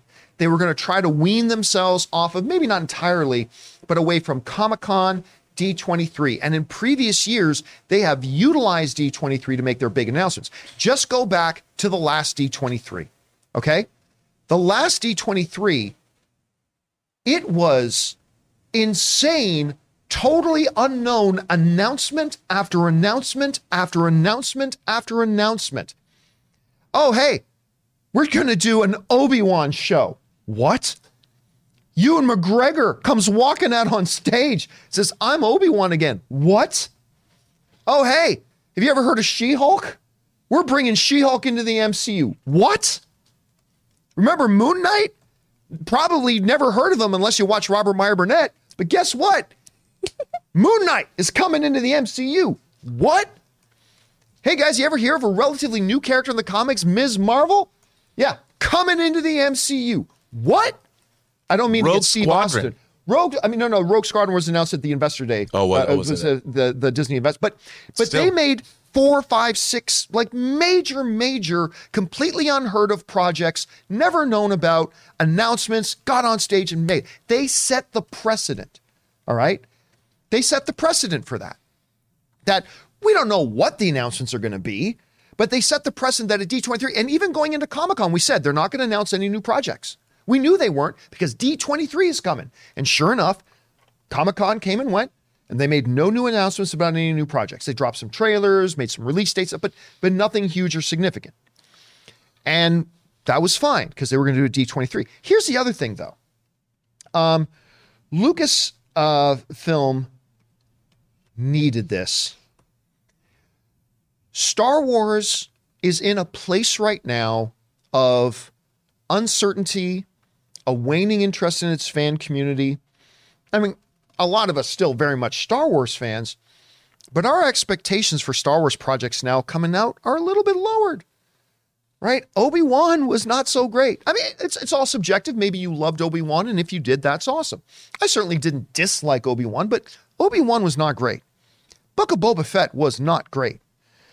I mean, then the last feature film they had, Last Skywalker, or uh, uh, Rise of Skywalker. The Rise of Skywalker was abysmal. Again, it's just my own subjective opinion. And of course, we're very excited about Andor and, and we're excited about Mandalorian season three, but but right now, Star Wars is in a state. This was your opportunity as Lucasfilm to get your fan base invigorated and excited again. This is your opportunity. I remember going back a bunch of years at Comic Con, like the DC fandom was like they were taking their lumps and you know Marvel was shining and everything. But you know what would happen? Comic Con would come along and they'd make some big announcements and drop some things and whatever. And all of a sudden, even if it was just for a little while, the excitement was back in DC again, right? This was Lucasfilm's opportunity to come out there and do something that got the fans excited again. What did they do? They showed us a trailer for the third season of a show that we already know is coming. They show some footage to the audience of Indiana Jones, which is great. But again, it's it's yeah, we know. We've known for seven years that you're making this movie. We've known that they shot it. We know here's you talked about it at whatever. Yeah, yeah, we know that. We know that. They gave us everybody want to get excited. Here's season two of a mediocre animated show in the Bad Batch. Yay! Who the fuck cares? And listen, uh, all subjective. If you like Bad Batch, that's great. But I've never heard one person say Bad Batch is their favorite animated show. What about Tales of the Jedi? And again, Tales of the Jedi. Hello, everybody. Uh, we'd like to present to you a cartoon show filled with character, cartoon characters we've all seen already many fucking times. Look, everybody, it's Ahsoka. Ooh, we've never seen that character before. Look, everybody, it's Mace Windu. Oh, wow, it's Mace Windu. We've never seen him before in animated for, form 18 times. I mean, don't get me wrong, these are perfectly fine. They're perfectly fine. But in a opportunity to invigorate your fan base, like you did at the last D23, because holy shit, man, when you, McGregor came out on stage and say, ask me if I'm Obi-Wan again. Yes. I mean, like, and then you announced the show, but like that got the whole Star Wars world excited. And the elephant in the room with Lucasfilm right now that the entire Star Wars fan community, including myself, is asking what the actual F is going on with the movies. Maybe you can't come out and absolutely announce we've got a release date for Taika Waititi. But even if you can't do that, come out and like I mentioned this on my John Campea After Dark. Kathleen Kennedy needed to come out on stage and she needed to say, now let's talk about the movies. Star Wars was born on the big screen. And Star Wars is meant for the big screen. Now, we don't have like specific things to talk about today, but we want to let you know we've got a lot of work going on. Of course, you guys have heard that Academy Award winning filmmaker Taika Waititi is working hard at, at this and whatever. Our friend Kevin Feige is working. I mean, just giving an update. Just an update. This, listen, I want to drive this point home. This isn't some afternoon tea. This is D23. This is supposed to be the showstopper, the main event, prime time. This is it. This is our event. This is our Super Bowl. This is our World Series. This is our Stanley Cup final. This is it. This is our Academy Awards. This is it. All eyes on us. People around the world fly in, come into Anaheim, come to D23, media of the world. Pay attention to what's coming out of us. And this was your spotlight. This was your chance. And you did nothing. It was a fucking fart in the wind a, a missed opportunity of grand proportions, especially coming off of the last D23. When you did shake the world, when you gave and again, we're not saying they have to tell everybody every detail about everything, but they literally announced nothing. They're not a single project that we didn't already know about, or even an update to some of the projects we've been waiting to hear about. Mm. Like, damn. This week, two pieces of casting announcements got of Acolyte got broke. They didn't even bring up the Acolyte at this thing. That was odd. Why do you think that was? That I have no idea. I don't want to try to get into Kathleen Kennedy's head and pretend to understand what's going on there. But but let's go back to the classroom for a second. Not only did Lucasfilm need this, I would say Marvel needed this. Now, Marvel is not in the same straits as say Lucasfilm is in. Marvel is still putting out movies that make a billion dollars and $800 million and whatever. Okay, that's all great. But for the first time since its inception, Marvel is on its heels a little bit. For the first time since their inception. Now, I know I've been a little critical of Marvel stuff the last couple of years. You know, I didn't did not love Falcon the Winter Soldier. I didn't love Loki. I straight up didn't like Hawkeye. Black Widow was eh. You know, I, and I get that. She Hulk has so far has been okay. Uh, you know, you got Thor: Love and Thunder. That was pretty divisive amongst. I I mean, I still enjoyed it, but it was lower tier Marvel for me. You had Doctor Strange: The Multiverse of Madness, which I still enjoyed, but it was lower tier Marvel for me. I think it is completely fair to say that the the energy around Marvel right now has never been lower. It's still pretty damn high. Don't get me wrong. I'm I'm not trying to say that man Marvel is down for the count. No, no, no, no. I'm not saying that at all. But considering Marvel is used to hovering around 10, the energy level is now hovering around 7 and it's never been like that since its inception. And so you roll into D23 where last time you dropped bomb after bomb after bomb after bomb. This is your opportunity to invigorate and excite that fan base again. And again, they didn't need to come out and announce eight new projects. They didn't have to come out and start listing off every film coming in phase six, seven, eight, and nine. No, you didn't have to do any of that. You didn't even have to announce the cast of Fantastic Four. I, I have my theories about why they didn't do that. And that's perfectly You didn't have to bring Ryan Reynolds out on stage to officially announce Deadpool. But there are things you know you're doing, and there are things you know that are coming that you could have taken that opportunity to at least make one announcement, one thing that the fan base did not yet know about.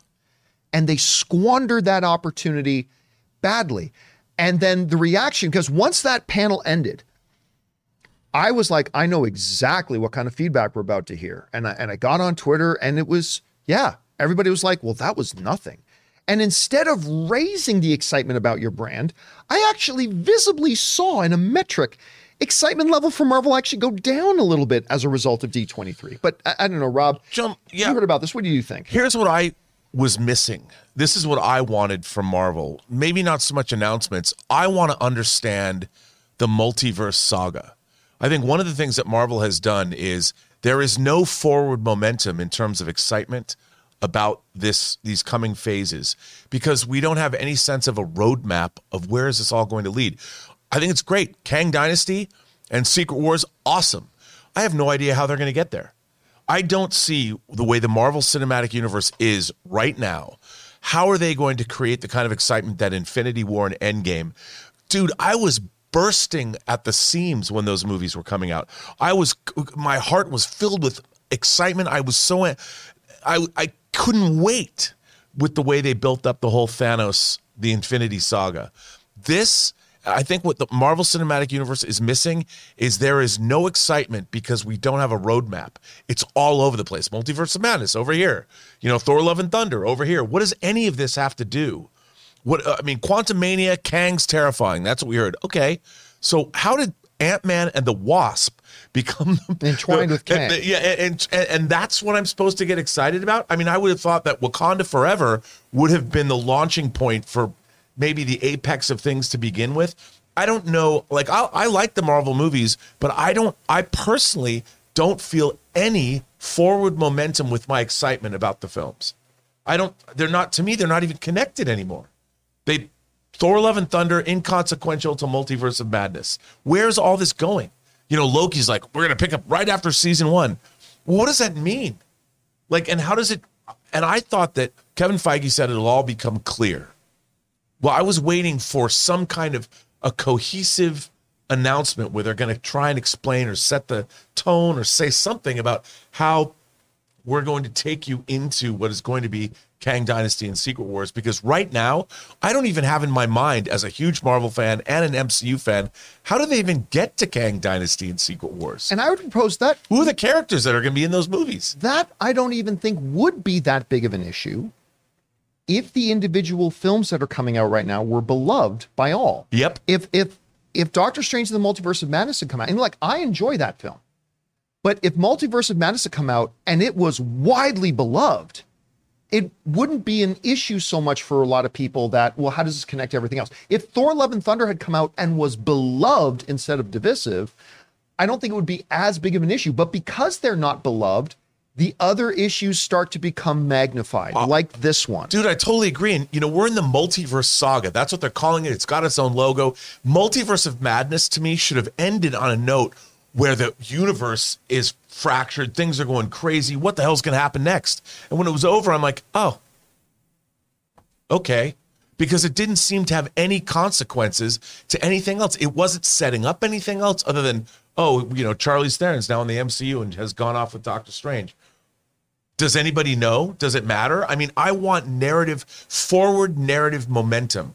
And we haven't seen any of that in the last five, six movies that Marvel's released. And I think, again, I just want to go back to this as a missed opportunity.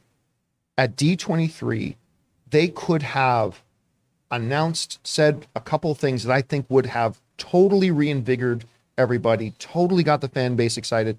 And again, it's it's I only make a big deal out of this because Disney makes a big deal out of this. This is D23. They hype this thing up like crazy. This is the event.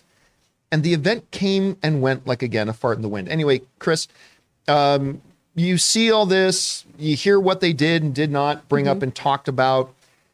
I don't know. As far as did they accomplish what they set out to do? Was it a missed opportunity? I don't know. When you look at all the stuff coming out of D23, how do you look at it? I mean, for me, and I, I didn't go right, so I don't have the sting of That's like funny. not being there.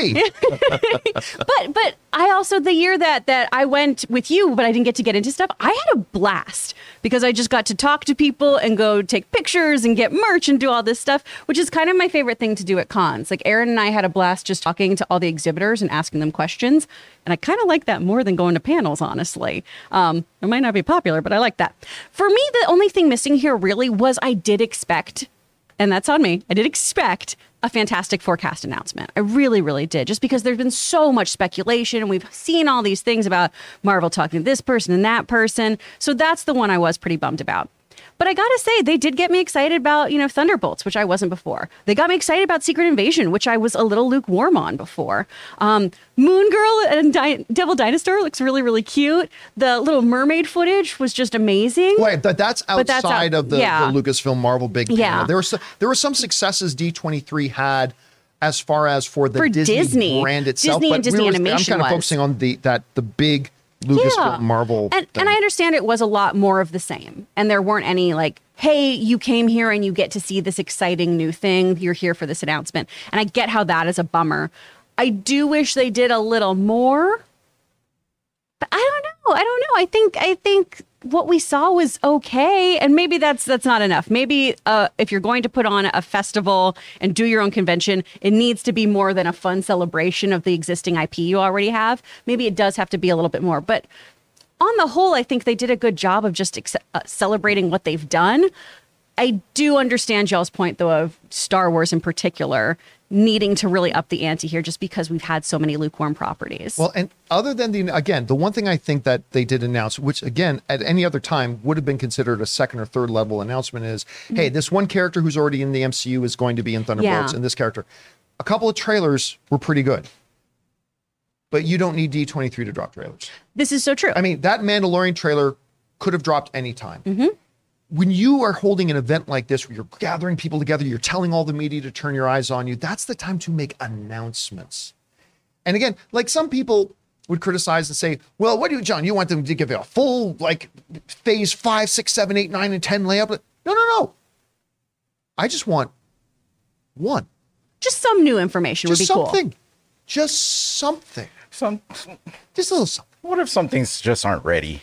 Let's No, let's but be that's, real. that's why. Ooh. But Let's that's be the real. thing. No, are we are we literally saying Disney, like Marvel, Lucasfilm, out of the 20, 30 projects they have working on, they literally have zero ready to announce? Listen, even we already know Deadpool 3 is happening. I mean, that at minimum. Like, I understand. Like, so my theory about why the Fantastic Four cast wasn't announced, mm-hmm. which they didn't need to, but my theory is and this might be wrong, is that they don't have every actor signed yet. They might already know who's going to hmm. play it, and they might be in negotiations, but they don't want to have egg on their face. And this is wise. They don't want to have egg on their face that they announce that uh, Pauly Shore is playing Ben Grimm. But He's doing a lot this year. he's- I mean, Pauly Shore is Good really job, busy Pauly right Shore. now. But Pauly Shore is playing Ben Grimm. Only two, three weeks from now, have those negotiations break down. And it didn't happen, and now they they they're embarrassed. And so, I I totally get that if that's the case, that they don't have, and, and maybe they have three of them locked down, and you'd say, well, why not just announce those three? Well, they Yeah. probably want to announce the Fantastic Four as the Fantastic Four, right? So I think there's probably some good reason why they didn't make that one. But there's a lot of other stuff they could have done, and Did- just one thing. Did the leader announcement get you excited at all, or was that kind of eh for you? That was again, that's a second or third tier thing, right? It's like a guy who's going to be in one of the movies that has kind of been in the things before. I'm as excited about it as I was about Abomination coming back, although Abomination is a much more fun character to me than Okay. the leader is. So again, I put that on the same level as finding out that Ghost was going to be in Thunderbolt. Sure. That's interesting. But again, it's a guy who's played the role before and is now going to be in this thing. It's like, okay, that's a that's a decent supporting piece of announcements that you make, a mm-hmm. second tier thing. So I don't know. But but even things like Guardians of the Galaxy Volume Three that's been shooting, that not they showed footage for at Comic Con, so you don't have anything more you could show us I I today. mean, yeah, not so, not have James Gunn come out. What about that holiday special they announced?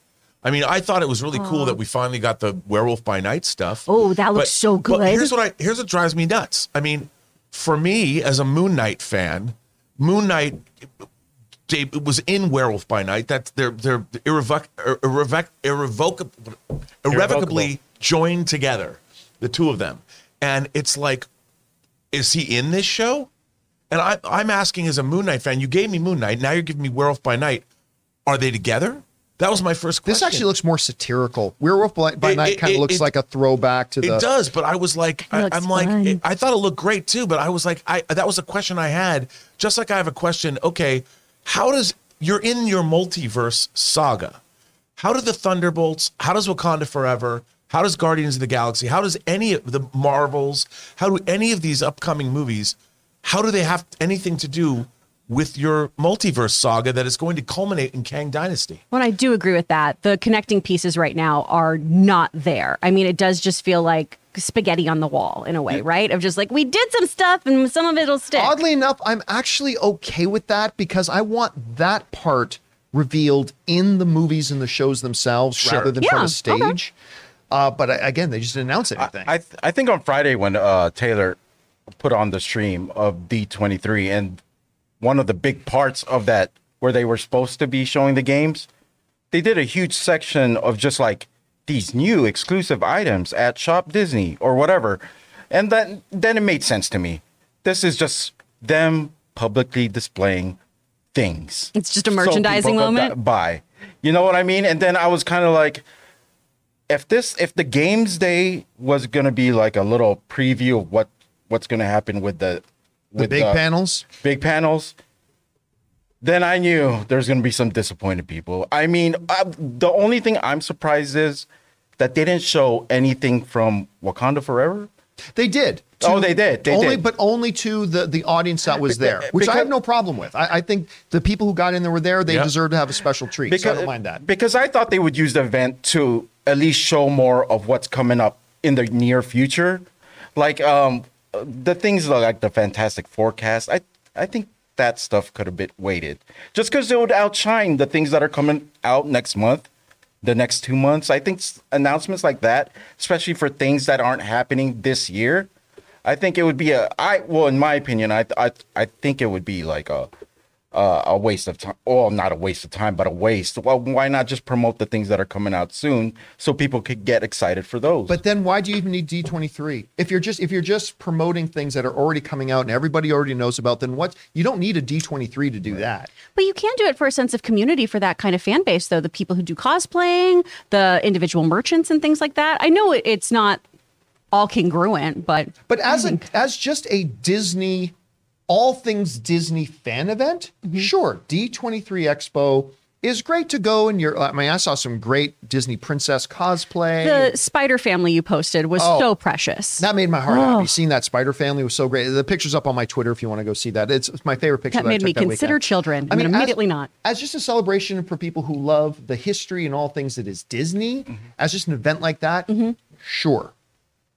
But the precedent they have set with Lucasfilm and Marvel and all that kind of stuff is this is the place where we really, to use my vernacular, drop bombs. This is mm-hmm. our place to do that. And they didn't do it. And and I would suggest that this year they needed to do it more than ever before, not just because Lucasfilm really needs it right now, and I think Marvel really needs it right now, but this is the first D23 post-pandemic That's true. when you know that this is the first time they've been able to do this and get everybody together. And it's like, listen, we're back in a big way now. And anyway, next I year, could, next year, John. Next year, watch. but well, There's going to be a whole bunch. Jerusalem shall have. Next year. you year, know, but, but here's the thing. It gets really expensive to take a chance on stuff like that, though. Yeah, I I don't believe in them anymore. Right. Don't get me wrong. I'm s- I'm still a You Marvel every right fan. I'm, don't that get me wrong, but I I have zero interest in like even if I didn't have the horrible experience at D23 this year that I had, even if I was just sitting at home and saw it's coming out, I have zero plans of ever attending a D23 again. Or Star Wars Celebration or anything like I'm never going to this stuff again. Like ever. We were even talking around here in the office about getting the whole crew, getting hotels, getting flights, and all of us going to London for Star Wars Celebration. next- That ain't happening. I ain't doing that now. Well, but you could get my ticket. I mean, yeah, maybe I'll, maybe I'll get yours. Ray on I'll- I'll- location. I'll, I'll take one for the team. Aw, what a giver. Yeah. What a guy. Anyway, guys, question is for you. What did you think about what we did or did not see coming out of D23? Do you think it blew the doors off? Maybe you thought it put you to sleep. Whatever you guys think about it, jump down into the comment section below and let us know your thoughts. Okay, guys. With that down, we are now going to open up the super chats and hear from you. It's time for you guys to get in your thoughts, theories, opinions, questions that we will address for the rest of the show here. We are opening up those super chats now. But before we get to those, we want to take a second and hear from another sponsor of today's show, our friends at Mint Mobile. We want to take a second and thank the sponsor of this video, Mint Mobile. After years of fine print contracts and getting ripped off by big wireless providers, if we've learned anything, it's that there's always a catch. So when I first heard that Mint Mobile offers premium wireless starting at just 15 bucks a month, I thought, What's the catch? But after talking to them and using their service, it all made sense. There isn't one. Mint Mobile's secret sauce is that they're the first company to sell wireless service online only. They cut out the cost of the retail stores and pass those sweet savings directly to you. And guys, I have been using Mint Mobile for months now, and I could not be more thrilled with the service. I also couldn't be more thrilled with the fact that my phone bill now is literally one third of what it used to be with my previous major carrier.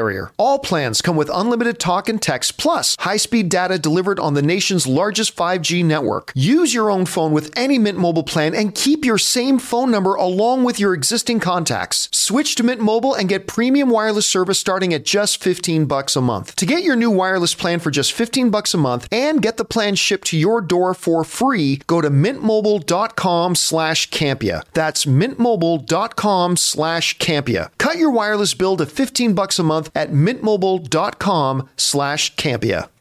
And thank you to our friends at Mint Mobile for sponsoring this episode of the John Campea Show. Okay, guys, with that down, let's go to your live comments and questions. We're going to start with our beloved channel members. So, Ray, what do we got? There's so many. Okay, Elden Goblin writes, which Pinocchio movie is better, Pauly Shore's or Disney's? I haven't seen either. Yeah, neither have I, but I'm going to guess, as bad as the reviews have been, I'm still going to guess it's probably Disney's. That's my guess. Gonna believe in Pauly. All right, Okay, next? White Bender writes, I was excited to see an announcement for Deadpool 3 since the script is in development and Ryan is in training. Why not announce Deadpool is coming? I no, your your mouth to God's ears. There was no reason not to at least come out on stage and say, "Listen, you probably heard about this in the news, but." It would have been again, it would have been just another thing of talking about a project that we already really knew was coming, but it still would have made for a great moment. And I can think of zero reason. But then again, just because I can't think of a good reason why they didn't doesn't mean there isn't a good reason. But honestly, I can't think of why you wouldn't at least make that announcement. All right, what's next? Okay, Ocasio G writes, with the level of rumor, it feels like something fell through. I feel like Marvel needed to slow down the announcement, so why the major Comic Con drops? There weren't that's the thing there weren't major comic-con drops. Like comic-con was again it was the same thing. It was just some dates and some trailers of things that we already knew was coming. They literally didn't announce any projects we didn't know about uh, at comic-con. And i would get it if something fell through. Again like the fantastic four thing. Maybe one or two of the contracts weren't done. They wanted to make sure they had all that all the i's dotted and t's crossed before making that announcement. I would understand it why you didn't do that for fantastic four but it doesn't explain anything else and so, yeah, that's just one of my thoughts. All right, what's Ram- Rampa- pra- Rampage Predacon writes, I care about Bad Batch and Tales from the Jedi. I'm sorry about what happened at D23, but we appreciate you sacrificing your weekend to keep us updated. Thank you, John, on behalf of all of us. Oh, fans. thank you so much for that, man. And yeah, listen, I don't care about Bad Batch or Tales of the Jedi, but there are people who do. And again, that's great. But again, I've never heard anybody say Bad Batch is their favorite show of all time or anything like that. So that's why I said it was a secondary or a third level announcement, just saying, hey, and again, it was something everybody already knew was coming. We knew Tales of the Jedi was coming. We knew Bad Batch season three was coming. So uh, again, it was not big, but that doesn't mean there aren't people who are legitimately excited for those, but they were excited for those before they dropped new trailers. All right, what's next? Okay, Michael May writes, or Mikhail May writes, the announcement I am happy about and nobody is talking much about is Isaiah Bradley will be in the new Captain America movie. Is it Isaiah or I? Isaiah. It's Isaiah Isaiah. Bradley. Yeah. Yeah, but uh, again, it's kind of on the which is good news, but it's not exactly earth shattering. He was in Falcon and the Winter Soldier with Sam, so it's just that character returns. But again, that that's kind of on the same level for me as you know, Ghost is going to be in Thunderbolts. It's good news. It's good news, not completely unexpected news, and it's again, it's nothing that's brand new. It's a character who was already with Sam in the previous thing, and now he's coming over to this one as well. But it is good stuff. All right, what's next? Fanjecture writes, which Thunderbolts, if any, do you think has the greatest chance of dying in the movie? Taskmaster. I, no, I really, I, I think Yeah. Taskmaster is probably the one that has the biggest chance of dying. Yeah, I don't know if anyone will die though. Oh, I, I agree. I don't know that any of them will. I, I mean, you know, maybe they will, but I, I think this is a team that's going to stick around. You know, Yeah. I don't think it's like Suicide Squad. but it doesn't mean you can't lose a member or two. no, it's true. Right. So, but but but pick one. If one you if if you did find out, let's say Kevin Feige gave you a call and let you know, just so you know, one of those characters on that uh, cast lineup picture is going to die. I mean, Taskmaster is probably the most disposable. Yeah, probably. Chris, what about you? U.S. agent, make a hero play. Oh, okay. All right. I see that. All right. What's next? Amin writes, if Marvel had taken the Avengers films from Comic Con and revealed that at D23 instead, it would have worked better. And instead, we would have gotten two pretty good conventions in terms of announcements. But again, there were no announcements at Comic Con. There, there was nothing new announced at Comic Con. It was it was some details and trailers of projects we already knew, which only heightened our belief that well D23 that they're safe because we understood that. That's what we were because we were seeing even before Well, they, Comic they did announce those Avengers movies, didn't they? Is that Yeah, actually, you know what? Yes. Well, I mean, Oh. again we knew the Avengers movies were coming, but we knew that they actually gave us dates for them, which was great. But even before Comic Con, we were saying, don't expect too much because they're going to save it for D twenty three. Well, that John, it's funny because when they announced, like when they announced Age of Ultron, we already had Avengers one. We knew what the team was. We knew how great that movie was. The fact they're making another one, it's like, oh my god, amazing. But now we don't even know if there's Avengers at all. We, I mean, they talk about, well, you can be on the lunchbox, but we don't know where are the Avengers. Who's in the Avengers? Who's on the lunchbox? I, I mean, yeah, who is on the lunchbox? Where are they meeting? I mean, all these characters are scattered to the four winds. Who does Pepper Potts call you one day? Oh yeah, you know uh, we're getting the band back together. What band? I mean, there's Well, see, but he does raise a good point though. Like even like that one, saying, okay, we, we know there are more Avengers movies coming, but here's what they are: they are Kang Secret uh, or Kang Dynasty and Secret Wars. Okay, you could have saved those for D twenty three, but then what are you left with really at Comic Con? Then you're not really left with much. Um, so I, I don't know if they could have moved that. I mean, again, I just think that they were thin. I think they were just thin overall. I just can't even see how they're going to get to those two movies with where the Marvel Cinematic Universe is right now. Well, listen, if anybody's Slowly, got a plan, it's Kevin Feige. I mean, clearly Kevin Feige has his plan. sure he does. And but- Kevin Feige's still Kevin Feige, man. Uh, That's I. I you know, he's, he's, I'm calling the Lord and Savior of the comic Yeah, book let's movie not bet against him. I'm not Let's betting not against bet Kevin against him. Feige. I'm just seeing right now. I, I feel like I'm in the middle of the ocean, paddling around, and there's Arishem the Judge over here, and there's Shang Chi over here, and there's somebody over there, and I'm like, which direction do I paddle in? Stop, To Shang-Chi. stop jumping off the boat, Rob. Yeah. We're still just riding this boat. We'll get there. By the way, I'm, I'm gonna. I, I didn't want to go here, but I'll say it. This had Bob Chapek written all over. it. Oh my God. I'll go there. Okay. Collins E. No, no, no, no, no, no, no, no, no. This had Bob Chapek written all over it. we got to update this. He's I got facial hair now. I that, that- you know what? Hey, listen. I, I will say it. I will give the man his props. Bob Chapek is rocking a beard now. He is. He rocks the beard. He does. I, hey, give credit where it's due. Mm-hmm. He looks good with the beard. It, it, it, I'll give him, I'll give him props. I thought he looks great with the beard. Now that being said, I think if this was Kevin Feige, I think Kevin Feige would have given us a lot more. I, I, I, again, I don't have anything to back this up with. This is just me speculating. Nobody has told me this. Okay, this is just, but to me, this has Bob Chapek written all over it. It really does. Anyway, that's just me. Whatever. What's next? Okay, Collins E writes, I'm sorry for your bad experience at D23, but I had a great time. I enjoyed the new footage from Black Panther, Quantum Quantumania, mm. and the Marvels. I was also able to get a sweet set of Obi-Wan lightsabers. Yeah, so I think D23 as an event overall, as the Disney, you know, just the overall Disney empire, I think there's a lot to love about, you know, if you're just a fan. Like, again, I think most people I saw there were like just Disney princesses and go there and everybody walking out of the convention center with like huge amounts of boxes. Like people were buying a lot of stuff at that thing. I my frustration is just really focused on the one thing that I was focused on, which was that Lucasfilm Marvel presentation, and um, uh, and not as an evaluation of the overall expo as a whole, which I'm sure was probably great fun for families that went to go and attend to. I'm sure that was all great. Really, my criticism is really just focused on that two hour, well, really two and a half hour uh, presentation that they did with Lucasfilm and uh, Marvel. All right, what's next? Well, any event they don't announce a Darth Maul exclusive item, I, I'm good with. because if they announce anything Darth Maul, I would have been trying to get that thing. All right, Harris McGray writes, or Harris McGray writes, Blonsky and Thunderbolts with Abomination not allowed in the U.S. due to it to his release would be great. Forces him to have a sim- similar skill set, and if they leave the U.S., he can transform to help. Could be cool. Yeah, again, I if Mm. if you had if you had asked me to bet one dollar on whether or not Emil was going to be in Thunderbolts or not, I probably would have put that dollar on him being in there. But again, I'm not surprised at all because uh, remember this character Abomination went toe to toe with a Savage Hulk, and he is. I mean, and look, he may still pop up in it. He might still pop up in it as a surprise.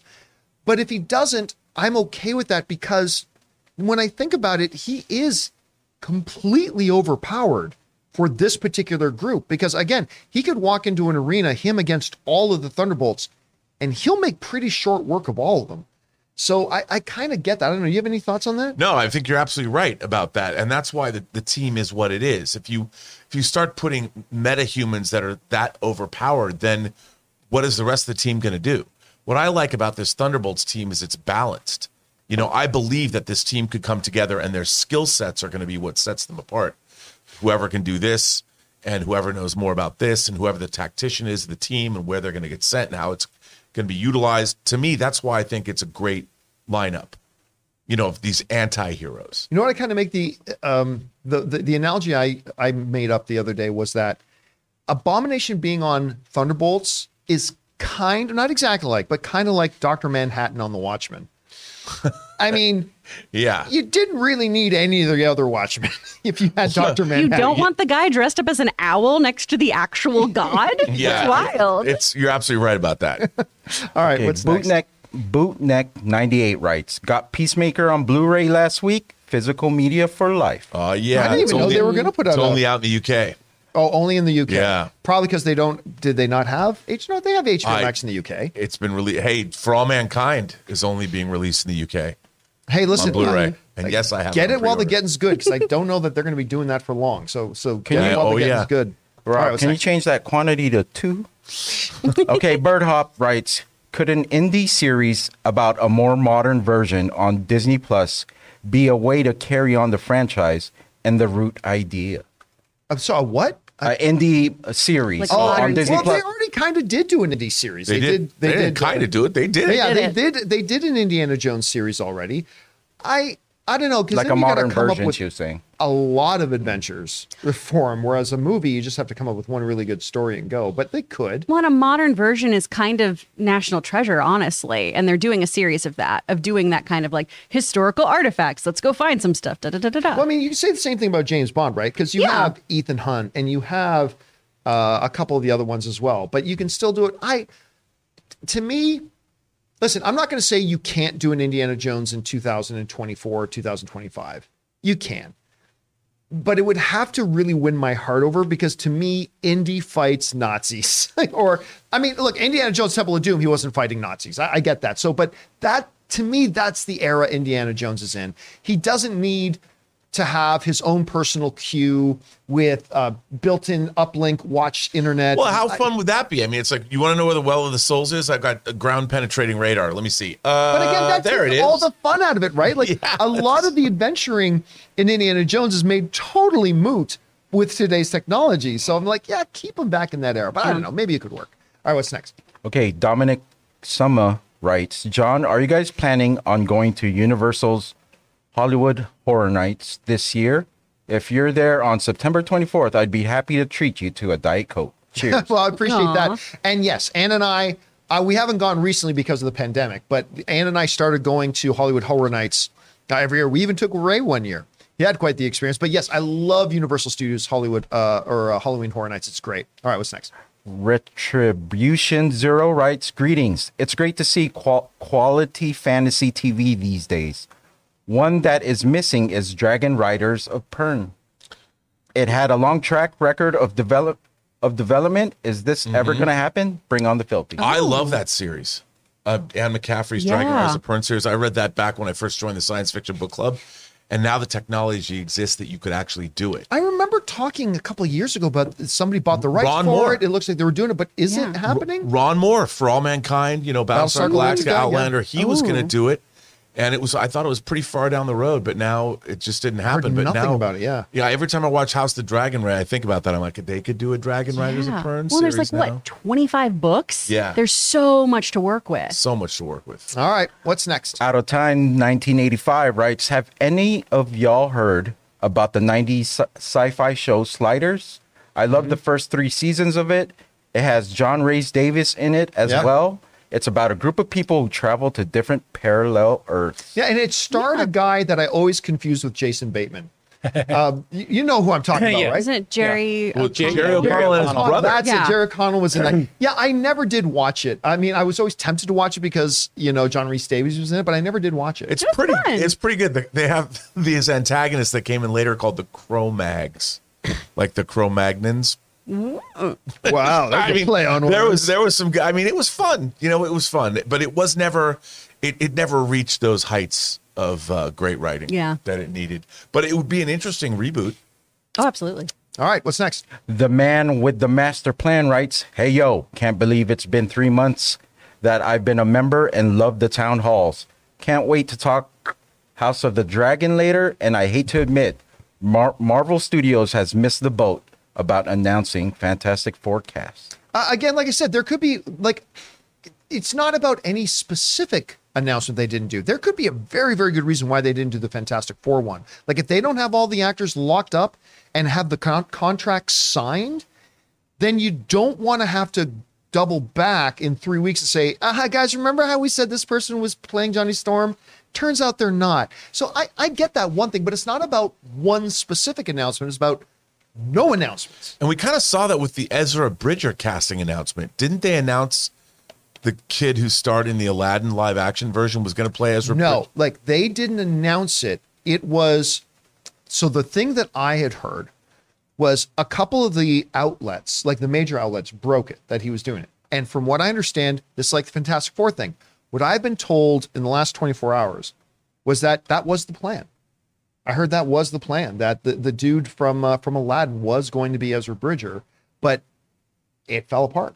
I mean, and again, I can't confirm that. I'm just saying that's what got told me that that was the plan, and something like that would be a good reason why if they don't have all the Fantastic Four set already signed Yeah, that's what I was contracts and everything, Because that new want to shy away guy, that. he looks great. he does look great. It's like he He's was got the born look. to play Ezra. Yeah. Yep. All right. What's how many left here? Uh, we got two more, but they should announce one member of the Fantastic Four every year up until 2025 comes out. at each D23. Perfect. All right, Rit- Ritwick writes People forget that Kingpin was arrested by FBI in Daredevil season three, while in Hawkeye, he's free and maintaining a low profile. So Kingpin is not the same. Well, I mean, okay, I agree, but there are narrative things you could say to work around that. He was taken away in the blip. Uh, he reappeared somewhere else. I mean, yeah, you could. The bigger thing to me is Kingpin got shot in the face at the end of Hawkeye and is still alive. That is not something that happened that you could do to the Kingpin in the Netflix series. But again, as far as that one story point, there are narrative ways you could work around that theoretically. Just saying that. All right. Okay, last one is Isaiah Ruiz writes, Hey John, D23 was a letdown. When do you think we will get announcements about these projects that we thought were coming? Like Young Avengers and WWH? What's that? What's World War Hulk? Wor- Yeah. Well, first of all, no one ever said there was going to be a Young Yeah. Avengers. I mean, it- let me let me rephrase. It's just us. No legitimate Yeah. news outlet Yeah, ever no. said they were announcing Young Avengers. just like Batman no Beyond. legitimate news outlet ever said World War Hulk was coming.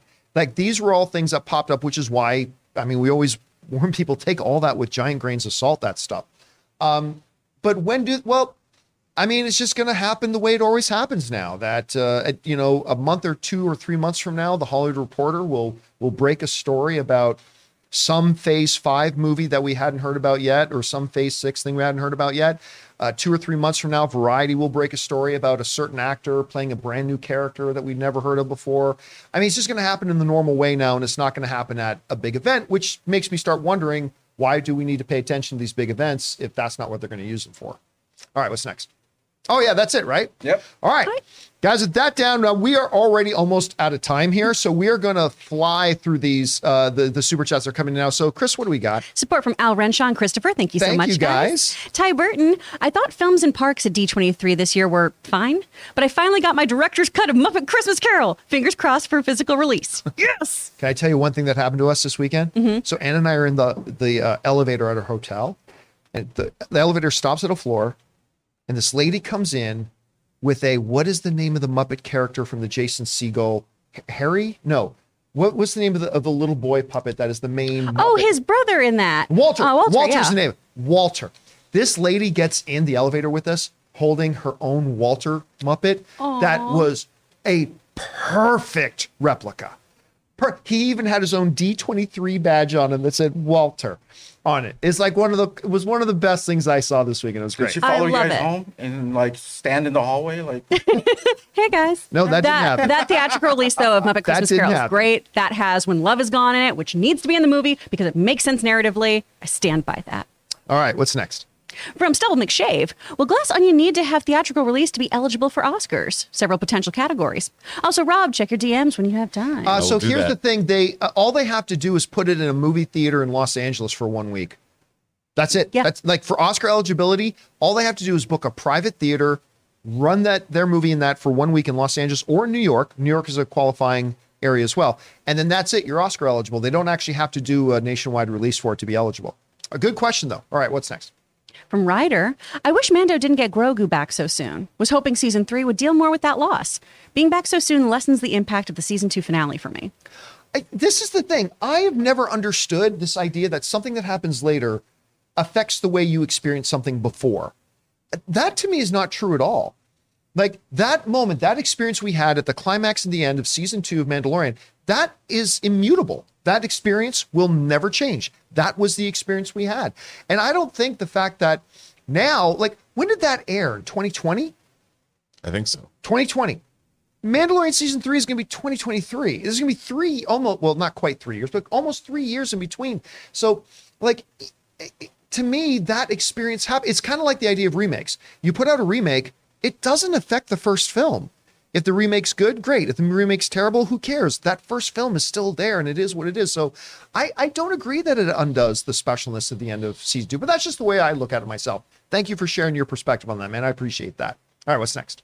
From Sam Fisher, John, I think you're right as to why they didn't announce Fantastic Four. They wanted to announce them all at once, but not all the deals are finalized or locked in. I cannot confirm that that's the case, but it seems to make sense to me. It seems to make sense because listen, you're going to be in production of Fantastic Four by the time the next D23 rolls around. And long before that, outlets are going to be, the major trades are going to find out through their sources and they're going to report it. So the only reason I can think of not to announce Fantastic Four cast is we don't have it, we don't have them all locked up yet. I mean, I still think Jodie Comer is going to be Sue Storm and, and a bunch of stuff like that. Maybe she will, maybe she won't. But and if you don't got all of them locked down, I actually agree with not announcing it at this D23, at least for that one project. All right, what's next? From Chef Rigo. Chef Rigo! Seeing Peyton Manning in the new Santa Claus series trailer was hilarious. Still wants to be better than Tom Brady. Listen, I don't care what you think. Obviously, I'm more of a Brady guy. Peyton, Man- I heard this. He's also got a game show, like a, a college trivia game show that he hosts. And one of the commentators, they played the commercial for it during one of the football games this week. And when they came back, one of the commentators goes, Man, I sure hope Peyton Manning can find work because he is everywhere. Peyton Manning is everywhere. And you know what? He's great. So God bless him. He does a good job. He does do a He's good great with dialogue. He's funny. All right, what's next? Andy, Captain America, No Way Home, no, no, New World Order. Wow, very different movie. No Way Is- Out. No Way Out is just going to be Sam Wilson teaming up with Sting to take on Hulk Hogan, Kevin Nash, and Scott Hall for comic book brand supremacy. Only people who know the history of wrestling will get that. The NWO, New World Order. Uh, yeah, all I can hear now is that uh, that music, play, that guitar music in the background. Oh, demonetized. yeah, and I think that's that's it. That Jimi Hendrix guitar playing in the background. Again, only wrestling fans will get that. All right, what's next? From Sam Fisher, I love that Werewolf by Night looks and feels like a 1930 pulp horror movie. And I'm sure Laura Donnelly is playing Elsa Bloodstone. Probably. yeah. That, that is most likely. Uh, it's somebody texted me that we know and said that Werewolf by felt, and then the next text was unnecessary. But maybe, yes, probably will not play into the overall MCU in any way, shape, or form. But what is wrong with just putting out some good standalone fun projects? And listen, one of the things that I continue, even though I've been pretty critical of Marvel over the past couple of years, one of the things you really got to like is that they constantly are striving to do something they've never done before. Like Moon Knight was definitely one of those things. Ms. Marvel was definitely one of those things. And this Werewolf by Night, I think, looks like that. Whether it turns out to be good or bad, we'll have to see. But I like that they're trying something. And out of the also, they're really leaning into the supernatural, which is something they're gearing up for with Blade and Agatha Harkness's show and all that. So maybe this is a little appetizer that All right. leads us in. What's next? From Amin, right now, who would your guess be for the one who gets murdered in Glass Onion? My guess is it's somebody we haven't seen. I, I- my guess is the person getting murdered uh, is one of the people. Like, it's not going to be Kathryn Hahn because that means she's in the movie probably for ten minutes. It's not going to be um, freaking Hulk boy Ed Norton. Uh, Ed Norton. It's Your not gonna be Ed co-star. Norton. yeah, Boy. Oh, it's not going to be Hulkling. my co-star in the Hulk movie. It's not going to be Dave Bautista. It's not going to be one of these people. I, I think it's my guess is it's somebody we haven't seen yet, who's going to be in there for a few minutes and then is going to be out of the film. That's I I don't know that for sure, but that's my guess. All right, what's next? Suthius, I'm not crazy. Those were TVA Minutemen agents in the Werewolf by Night trailer, right, guys? If that's the case, then my intrigue has gone up. hmm, I'd have to look at that I'd again. have to double so check. I I will confess I did not notice that, but now I want to go back and take a look. Yeah. at it. All right, what's next?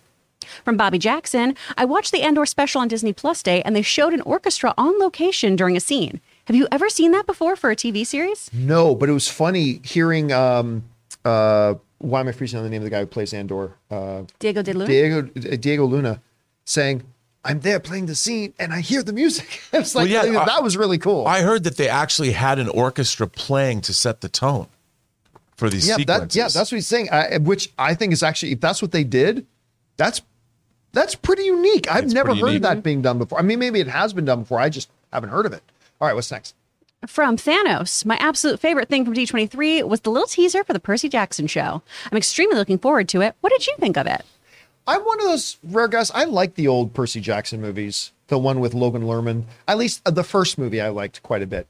But listen, you got this kid coming out of the Adam Project and who was just in Secret Headquarters. Um, this kid's a star.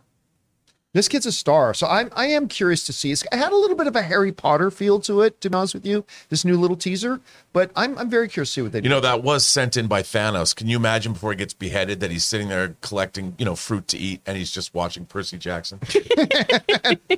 That's canon now. That's it's canon. It's official. All right, what's next? From Miguel Seja, John, did we ever get your thoughts on Black Adam? Well, I haven't seen Black Adam. Oh, the new trailer. Oh, yeah, I think we talked about it. We Um, did. I I literally it was an okay trailer. It, look, here's my thoughts, all right? If that was the first trailer and not the third, I know they call it the second trailer, it's really the third trailer. If that had been the first trailer that came out for Black Adam, it would have blown me away. But we literally don't know anything. We didn't learn a single thing about this movie from the third trailer that I didn't already know after watching the first trailer.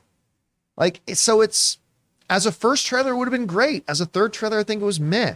That doesn't, but again, remember, this is the mar- a marketing team that put this trailer together. It's not Dwayne Johnson that put it together. So Yeah. I still have a lot of high hopes for Black Adam because Dwayne Johnson is one of my favorite movie stars. So, but I thought the trailer was frankly underwhelming. Yeah. All right, what's next? From Blake62, I want to love Rings of Power so much. It's a beautiful show. It's just a chore to get through. House the Dragon, I can't sleep after. Rings of Power, I can't stay awake during. I, again, to me, the big issue, and, and I'm in like after episode one, which I did not like, but I've gotten on board with this show. And by the end of episode three, I feel like it's found its footing. I feel like, ah, now the, the story picture is coming together here. Now I've got a sense of direction with it. But the biggest issue with this show to me continues to be pace. Uh, the way I put it before was House of the Dragon, I feel like I'm keeping up with it. Rings of Power right now, I feel like I'm having to push through it. and and but again by the end of episode three I really did start to feel like it was the cadence was going from boom boom to boom boom boom boom like i feel like it's picking up we'll know a lot more after episode four all right what's next From Al Renshaw, the Zeus Thor deleted scene with the Thunderbolt was great, and Yeah. it explains how Thor was able to give the kids powers. Has the crew seen it? Well, if we're talking about the one, have you guys seen this where Thor? It's the scene where Thor is in the hospital room with Jane, and he's he like because she's dying and he's having this thing.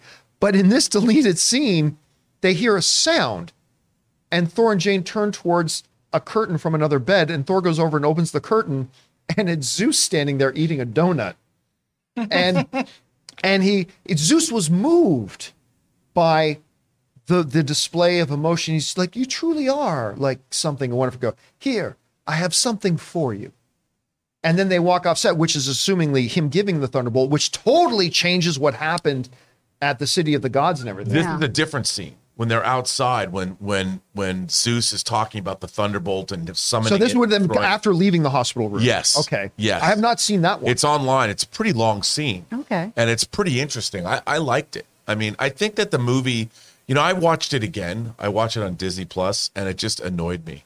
Uh, but it's just I was annoyed a- again, Check and and I, and I I kept watching it all the way through more as an exercise, and I really wanted to. Is my own opinion wrong about I still this? no no no. It's subjective. I, I it still works for me. Again, I think it's lower tier Mm-hmm. Disney, but I still was entertained by it. But to do that means you have to completely take away what happens in the arena of the city of the gods. Yeah. and it to- totally takes away the post credit scene. Yep. Um, so I think they probably made the right decision. Yeah. All right, what's next? From Seconds from Disaster, one of two. So, MT from New Rock Stars pointed out that Creepy Todd from She Hulk Date was listed in the credits as Hulk Todd, then changed to just Todd. And. Oh, there we go. it is. Uh, in the comics, the leader's brother was Todd. Now that the leader is coming back, does this further your theory that he's trying to get her blood? No, no. I mean, Oh. well, sorry. Let me let me rephrase. I honestly believe the Todd thing, like the listing as Hulk Todd, that was just because I think in the in the episode he was a huge Hulk fanboy. He was clearly a big fan. I don't think it was actually anything deeper than that, and I don't think he's related to the leader. Now, does the leader popping up in Captain America 4 give some light on whether or not he's the one trying to get her blood? Perhaps. Because that would be consistent with what we know about the character. I don't think at all Titania is trying to get her blood. That wouldn't make any sense. So, I mean, yeah, that could still very well be. Yeah. But I don't think that Todd character is in any way connected to it. Okay. All right, what's next? From breaking news, boss told me that as a security guard, it's my job to watch The Office. I'm on season six, but I'm not really sure what it's got to do with security. Ah, Well done. I get it. Uh, Well done, breaking news. yeah. But by the way, everybody should watch The Office. It's, It's true. fantastic. All right, what's next? The man with the master plan. Short round in Indy was probably the lone highlight of D23. Temple of Doom has a special place in my heart because it was the first American movie that my dad took us to in Hong Kong. Oh, that's. Aw. I love great. Temple of Doom.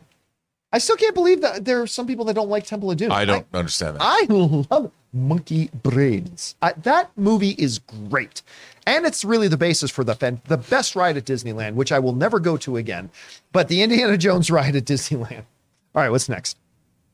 From Sam Fisher. I'm so excited for Thunderbolts now that David Harbour and Florence Pugh are in it. Give me more daddy daughter shenanigans. Tell you what, again, he was Black Widow at best is okay. It's okay. But David Harbour's Red Guardian was the most watchable thing about that. I I, I yearned. I really hoped for a while after watching that movie that we were going to get a Red Guardian Disney Plus series next. I could watch a, a whole show of him, but to him coming to me, that is even though it's a second tier, third tier thing, already existing Marvel character is going to be in this new Marvel movie. But it was the best news that came out of D23 for me as far as Lucasfilm and Marvel goes, is his his involvement in that. All right, what's next? From CJ Rebirth, Rachel Zegler looked great as Snow White. Halle nailed it, uh, nailed Ariel's song, and Elemental Strange World Wish. I'm so glad I went Friday. Here's the state of D23. The presentation the day before with the live action stuff and the Disney animated stuff was 10 times better than the Lucasfilm Marvel presentation. That I mean, again, we got we got I, I learned about things I didn't even know about. Uh, a lot of first looks like like they had in the other thing. I just thought that presentation was more impactful and more relevant than the presentation of Lucasfilm and Marvel. Dude, I'm gonna admit something. Uh oh. I watched that Little Mermaid trailer, and when they finally cut to the overhead shot of her singing, looking up, I teared up. It was It's great. beautiful. I, I, was great. I teared Yep. up. I for, like one of those involuntary. Why is there? Why is water leaking from my eyes? Like Princess Aura said in Flash Gordon. I, I, I did not expect that. Like it's visually stunning, and then the notes that Halle's hitting. Oh my are just, God. I cannot Well, wait. I mean, for we this. all knew that she's girl an could incredible sing. singer. We, we all knew that the girl Yeah. could sing. I was really curious because different movies use different techniques for what does underwater look like. Mm-hmm. Right? Aquaman's approach to it was pretty novel. I thought visually the way underwater looked in that was Oh. really grand. Yeah. And I got to I I don't give two squirts of piss about Little Mermaid. Quite frankly, it's not the original is not special to me. Whatever. But I, sorry, I think again. I think Oh my I broke God. Chris. I think Chris is No. I, I, it's not a special film to me. I admit. But I am now interested in this movie. And by the way, you know what else I loved that I didn't really care about? Disenchanted. The idea So of Amy fun. Adams becoming the evil stepmother. Yes. That looked great. Uh, yeah, I, I, I, that too. The one thing I didn't like was Hocus Pocus 2. Yeah, I have very little. I, I, have but I very looked little at that, about and that you one. saw Bette Midler talking or whatever, but the other two, the our other, I mean, Sarah Jessica Parker was not even featured in that trailer. I'm like, did they just like, like deep fake her into the movie? but uh, that movie did not look good to me. But Disenchanted, first of all, I love the fact that super it's called Disenchanted. Yeah. Mm-hmm. I mean, uh, uh, that Little Mermaid, those things, I. Uh, uh, for me, an old middle-aged white dude But being all excited had about told these things, a come on. week ago, oh yeah, by the way, the Friday presentation at D23 is going to blow the shit out of the Saturday presentation. I would we would have said you were crazy, but it did. It did. All right, what's next? From Andy, the Prey sequel should be called To Prey to Predator. That's so stupid, but I kind of love it. I kind of love it.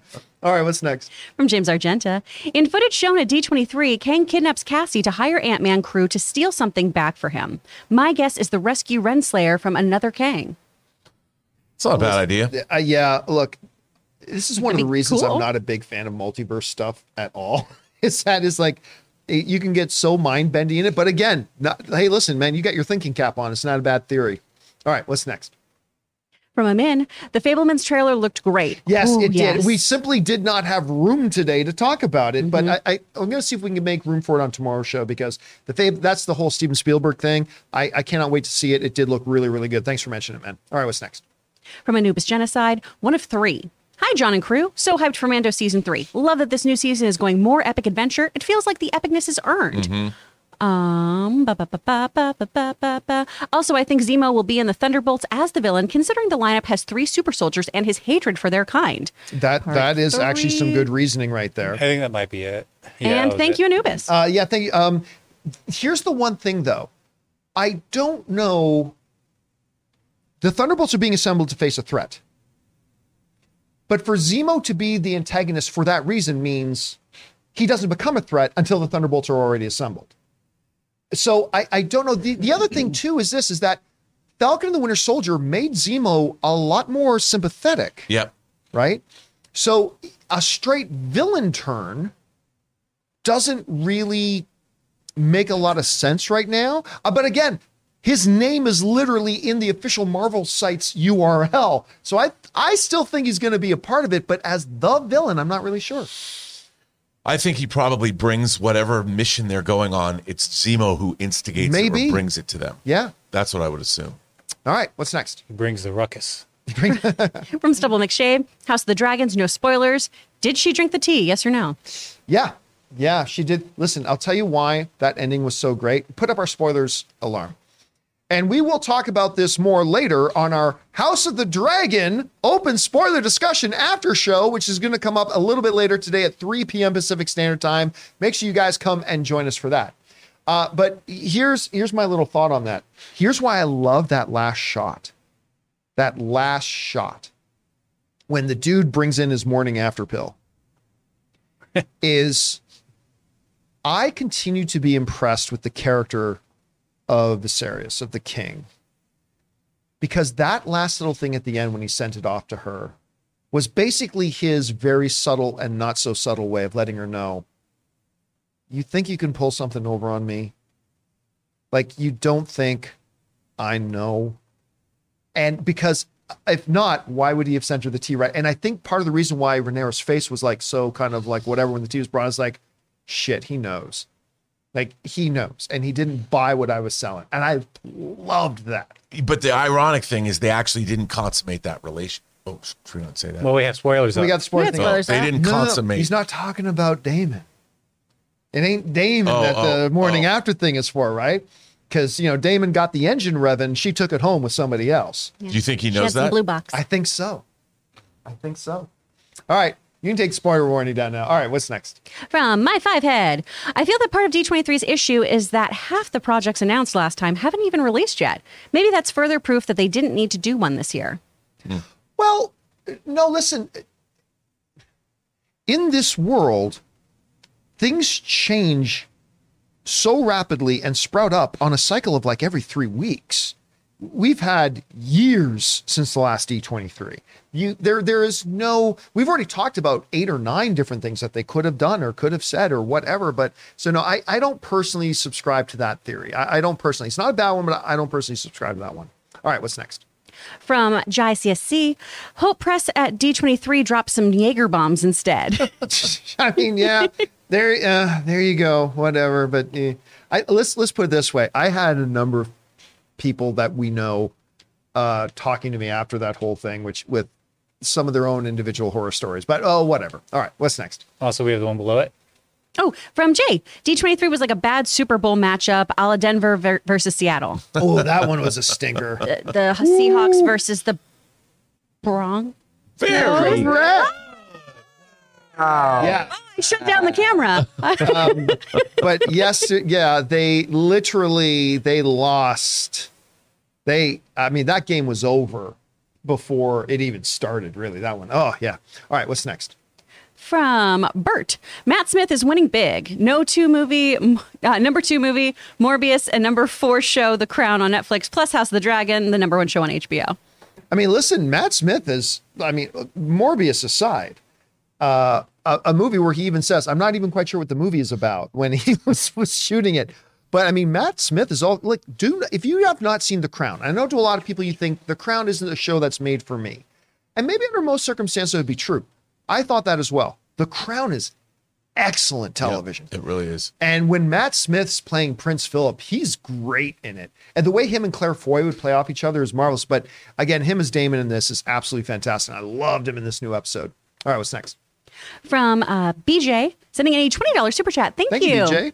Since Netflix doesn't offer percent points to creators, and most of its return would come from new subscriptions, could they entice theaters with a greater share on ticket sales, taking just enough to cover additional marketing?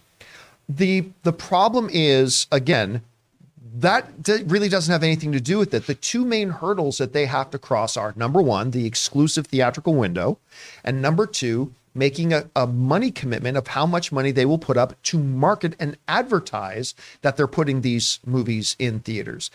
If they can get over those two hurdles, it'll happen.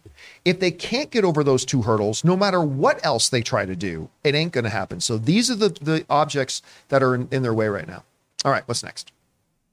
From Matt Sanders, sending in almost a $20 super chat. Thank you, Matt. John, yesterday's episode of House of the Dragon was so good. Probably the best yet. There was no action. People got action. Just pure character plotting. I loved, I mean, a little bit of a spoiler for the House of the Dragon after show later. I loved this episode. Me too. There was so much character stuff going on. I, I- I'm not going to say it was my favorite episode yet. It's not, but I completely love the episode. I've loved every single episode the show's put out so far. It's been amazing. All right, what's next? From Mr. Graham 91, the biggest surprise to me was zero information regarding Blade. Not even concept art? D23 was a whole lot of nada. I mean, that's again, Blade would have been yet more information about a movie that we already knew about, but give us something new about it. I mean, they're supposed to start shooting next month. Yeah, I mean, I again, there's so much about their choices they made for. And hey, hey, hey, at least they used a bunch of their time to show us the Steve Rogers musical. I mean, at least there was that. All right, what's next? From South Texas Shark, really, no Jedi or Spider Man gameplay trailer. Um, yeah, but I don't even know if Disney's the I, I, I'm- I'm saying this honestly, not facetiously. I don't even know if D23 would have been the venue for that. I, I just don't know. Well, so we were watching some game stuff here on Friday, and it was kind of weird that they didn't have it in that. But I mean, maybe they're not completed. yeah, or they don't have something ready. to Most of it was Yeah. mobile games too, and I was Yeah. like, okay, I get it. I get what this whole weekend's gonna be about. That that new Disney multiverse game though is like crazy fun. and I was like, should I warn John? Should I just give him a text, maybe warn him? And I was like, nah, let's just see what happens. Just kidding. Listen, I got to get. By the way, I want to give a shout out to. Um, I can't remember the name of the staff member, but I want to give a shout out to comic book movies, uh, or comicbook.com. I, damn it, was it comic book movies or comic book? You know, I think it was comicbook.com. Um, that was doing live blogging of the event because even though I was not able to get into the presentation, I was in my hotel room ravenously following it, and they did a great job with their live blogging, the the the step by step, blow by blow, what was going on in out the panel. So they did a fantastic job of live blogging that, uh, which was great. But I was just sitting there waiting for something. Like we're remember the Incredibles, where Mr. Incredible gets mad and he smashes his car, and then he looks up and that little kid is on his tricycle.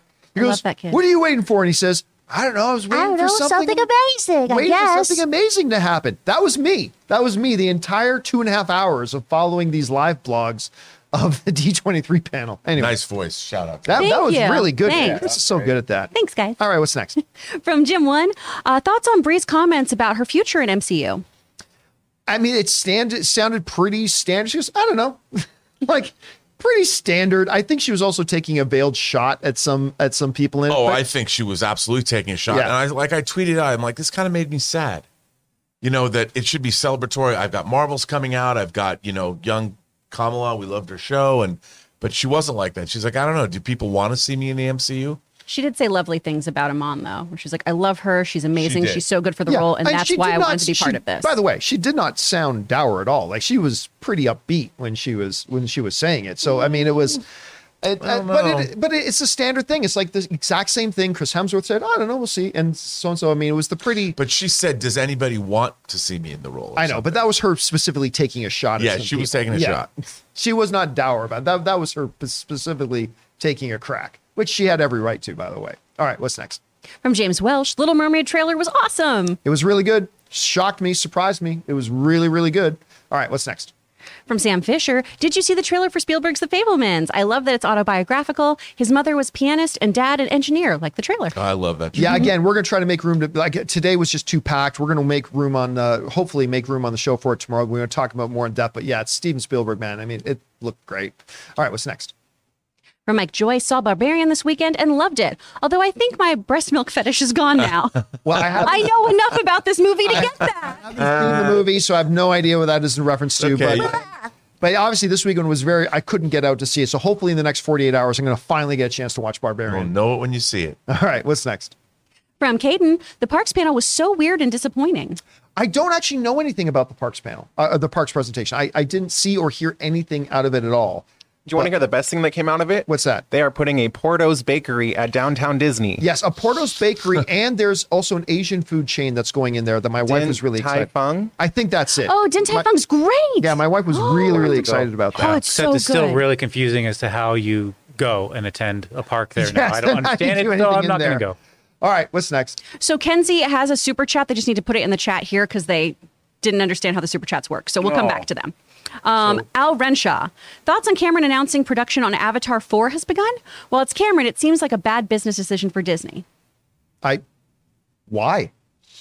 Why is it a bad business decision? I mean, he, he said they're I mean, obviously two is coming out. They're done shooting three, and they're gearing up to start shooting four. I I don't I'm not used to this pace for Avatar. It's scaring me. Yeah, I mean, Avatar, another we 10 wait like years. whatever year. I, I don't. What do you think he means by bad business decision? I don't understand I, that. I, I don't know. I mean, these these movies, it was already designed and, and announced that this is how that was going to go. It's not like they were. It's not like Disney's like, well, let's go make another one. Here's four hundred million dollars or whatever. I mean, I listen. this was all I- known. I get if Avatar was a brand new franchise. It is known. Then shooting one and two and starting to shoot the third one before the first one's even come out in theaters and you don't even know how the audience is going to react to it. That's one thing. But Avatar, the first one, pay attention to this, is the biggest movie of all time. It is the most successful, biggest film in the history of cinema. They feel pretty good that they're going to make money. Now, they may not make two and a half billion dollars like the first film, but they're going to make a lot of money and they know it. So they feel pretty safe at this point. All right, what's next? From Danito was watching the video with Paddington and the Queen when he said, Thank you for everything. I broke. She really felt like everybody's grandma. R.I.P. Dude, I just saw the tweet from the Paddington thing just saying, Thank you for everything, ma'am. And I was just like, Yeah, yeah, I'm not going to lie. I got a little emotional at that too. That was precious. That commercial that the Queen did with Paddington was awesome. I, I loved that. All right, what's next? From Chef Rigo. Chef Rigo. So my Dallas Cowboys season is over. Whoa. You know, I um, who's who's the dude on uh, who's the dude on ESPN again? Guys, always talk like uh, uh um uh Smith. Uh, what's his name? Oh, Stephen A. Smith. Stephen A. Smith. Oh, he's the cowboy. The one thing me and Stephen A. Smith have in common is our hatred of the Dallas Cowboys. That's who you're mimicking. And watching them lose always puts a skip in my step. And the fact that they did it at the hands of Tom Brady make it even better. It's like, yeah, you know what what? think about it, Chris? Actually, my, my friend Britt Johnson, who is an incredible sports reporter, she uh, covers all the Cowboys stuff. So I always I always think of Britt when I hear the Cowboys. She's such a fan, and she uh, has really really good insight and makes it a little more easy for me to understand some stuff that's going on. So thank you for explaining sports to someone like me who doesn't get them. But I, I will say this just quickly. If you are a Dallas Cowboys fan, do not count them out. Dak Prescott, who did get injured, but I, I suspect it's not going to be out long. He's a really good quarterback. And they had a very effective offense. And I think they are going to win a lot of games this year. I, I really do. But I will celebrate every time they don't. But I, I actually think they're going to win a bunch of games. They're not going to do anything in the playoffs. Of course they're not. but I think they're going to win a lot of games. This is why we need relegation, though. That's right. Dallas Cowboys should be put down into the relegation league. Absolutely. That's All fascinating. right. What's next? From Bobby Jackson, hearing you all talk about seeing John Williams got me thinking. Are there any great documentaries about his life and career you can suggest, or a biopic? I am not. Fam- I am not aware of any. I'm not either. But I mean, understanding that him coming up, his very first job, being kind of mentored under Alfred Newman, uh, his development through the whole studio system, becoming the icon that he is, I'd be very fascinated. But as far as I'm, as far as I'm aware, I, I don't know of any. That's a great question, though. All right, what's next? From Slim Shady, hey John and crew, I love your guys' show so much. I've been watching every day since I first discovered your channel. Hashtag balls matter. Thank you so much, man. I really appreciate that. Thank you for being here and being along for the ride with us. I'm so glad you're a daily viewer, man. Thanks for a lot for that. All right, what's next? From Russell Armador, Fantastic Four cast announced, Blade Villain revealed, World War Hulk announced to fill 2024 slot along with Deadpool, all live from D23 in an alternate reality. Sorry, guys.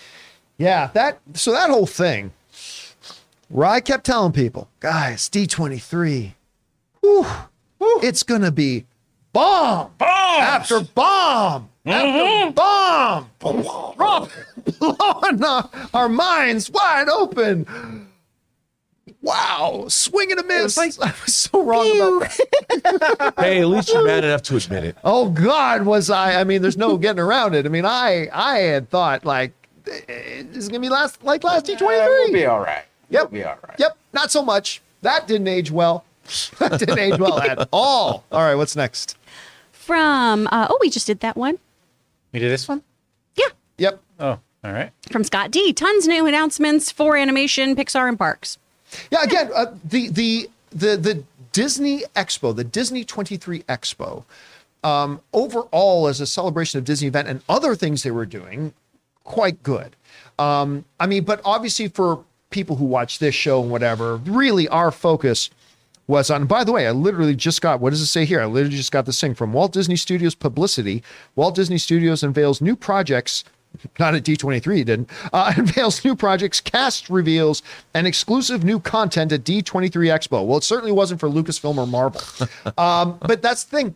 Like the expo itself, as a celebration of all things Disney, I, hey, I, I think probably on many levels it was a lot of fun was had by all. But again, uh, and not, not taking that call. Um, and again, sorry, um, who was calling John? You'll never know. Um, but again, we were really just focusing on the the Saturday 10 a.m. Lucasfilm Marvel presentation, and that's the one that really. Why wouldn't you take his call? um, maybe I'll let people know who it was a little bit later. anyway, okay. Uh, what's next? From Imposter, do you think Marvel doesn't believe in Fantastic Four? Oh, of course they do. Why, why would they be making it if they didn't? Besides, they haven't even shot one frame of it yet. There's no, they are 100% excited about it. They're very stoked for it. Again, I just think it's my guess is, my theory is they don't have all of the actors completely locked up yet. They probably got two or three of them completely locked up, but maybe one just hasn't signed on the dotted line yet. And they don't want to make an announcement and then have to backtrack on it. And they don't want to make the announcement without being able to announce the whole cast. So uh, that's my guess right now, but they absolutely believe in it. Totally. All right, what's next? Backtracking to Kenzie Brumley, uh, they just wanted you to weigh in on Brie, Brie Larson's comments. Oh, we know, already kind of covered that. yeah. So, it- listen, it was a it was a quick question. It was a one line answer Mm-hmm. that was pretty template of every other MCU things that gets asked. How long are you going to play it? yeah. And Well, I think will making see. the dig is a little acceptable because of the amount of crap she's dished Oh yeah, no, she's completely entitled to all the digging she wants to do now with all the shit she's taken. She's an Absolutely. Academy Award actress. She's brilliant. I love her. She All has right, two Hot next? Toys figures. Ooh. From Ulaton, did you see, did you see Mike Tyson's comments about his Hulu series? He claims it was done without his consent and had Dana uh, Dana White squash Hulu's ad deal with the UFC. Um, I don't care. I mean, the, the thing, public events, public events can be made movies out of. They don't need your consent. Um, and and so I look. I haven't seen the series. I have zero interest in the series, like none at all. But I mean, they, they don't need his permission to do it. So historical figure. yeah, and and a lot like a lot of this was played out in public, and once it is, that's fair game for people to make a movie out of. So it is what. It, but again, I haven't seen it, so I'm not giving any specific commentary on because I haven't seen it myself. I have zero interest in watching it, but it is what it is. All right, what's next? Comic Nizer. Hey, John, I love you and your legendary JC, JC Rands, but I get worried about your blood pressure, my dude. You good? Bring on the Oh, oh yeah, I'm good. I, I just, I listen. I get passionate about this stuff because this stuff matters to me. Star Wars matters to me. Marvel matters to me. The, the MCU matters to me. And yeah, when I, I think something really dumb happens here, which I think happened here, yeah, I get, I get upset. But you understand, my upsetness is confined to the world of movies and entertainment. I mean, it's, there are bigger, real problems in the world, ladies and gentlemen. But yeah, when we're talking about this area, yeah, I And his- get, I get worked up for it because I care. Your blood pressure's great thanks to your friends at HelloFresh, Athletic Greens, and BetterHelp. Yes, that's right. Always taking care of it. Good callback on that. Thank Very you. well done. Mm-hmm. All right, Yeah. what's next? Earn those sponsors. Jamie Sundays, Marvel should have had uh, should have ended after Endgame. Not saying the quality is getting bad or anything. I just think at some point your story has to end. It feels like The Walking Dead, where it just keeps going. Well, the world keeps going. I mean, look, I have to listen. If you have great movies to tell and great stories to tell, you don't. Why end it? Listen, Shang Chi is one of the best Marvel movies. I, I I can I contend that. I think it's one of the best Marvel movies. WandaVision is one of the best things Marvel's ever produced. I absolutely loved Ms. Marvel. Um, you know, so yeah, no, they didn't need why? Why why if you still have good stories to tell, tell those stories. And listen, it's not as if the audience has disappeared for it. Spider-Man No Way Home came out and made over 2 billion dollars. Billion dollars. Thor Ragnarok was considered underwhelming by a lot of people. It's still almost brushed up to a billion dollar mark. Same with with uh, Doctor Strange: The Multiverse of Madness, way outpaced what the first Doctor Strange did at the box office. I mean, listen. So number one, they still have stories to tell. Number two, the audience is clearly still very hungry for these stories. So I got to disagree with you, man. In no plane of the multiverse should they have ended this thing after Endgame at this point. Not not a chance. All right, what's next? From uh, Jorge86, how hype are you, Rob, for MNF? Wilson Ovation? That's Monday Night Football. Oh, Yep. thank you. Okay. Um, you know, I, I'm sad, but I can't wait to watch it. You know, I can't wait to see what's going to happen. Most of all, I can't wait to see what the Seahawks are going to do. I'm I'm not gonna lie to you, brother. I know. I I don't see a lot of wins in the Seahawks this year. This year they're in a rebuilding thing I know. now, and But you know what? Maybe Uncle Pete can do some interesting stuff. I, hey, listen, over the next couple of years, I think he will. I, I just, I this, I just think this Broncos team is already fundamentally quite a good team. Yes. and now they've added a, a, an All-Pro quarterback. I know. Uh, it might get ugly for. Seattle tonight. Might get ugly for Seattle tonight. I hope I'm wrong though. Hope I'm wrong. All right, what's next? And now we're just ending with some support. We've got Rami Forever. We've got Timothy Webster sending in a $50 super Wow, chat. just to be support. supportive. Timothy, Just to that's be so supportive. Thank you, Timothy. Thank you. And then Cap K sending in support as well at a $10 level, which is super, super nice. Yes, thank you so thank much, you guys. so much, guys. And guys, that'll do it for today's installment of the John Campea Show. Thank you so much for being here and making this show part of your day. Big special thank you to all you guys who sent in those super chats. Number one, because you gave us great fun things to talk about. Number two, you supported this channel as you did it, and all of us involved with the John Campea Show. Thank you guys so very much for your support. So, for everybody in the room with me right now, Mr. Robert Meyer Burnett, we got Chris Carr. Ray Orr has been sitting back there, and we don't have his camera set up right now, or is it? Oh, there's a camera set up for Jonathan Boyko. Jonathan Boyko, guys, don't forget a little bit later today at 3 p.m., although we might bump it to 3:30, but we're aiming for 3 p.m. today. Is our House of the Dragon open spoiler discussion after show. Make sure you guys come on back and join us for that. And also make sure you come back and join us for the John Campea show again tomorrow. Do all the YouTubey things. Subscribe to our channel. Make sure you click the thumbs up, leave some comments below. And guys, that'll do it for us for now. Thanks a lot for being here. My name's John Campea, and until next time, bye-bye.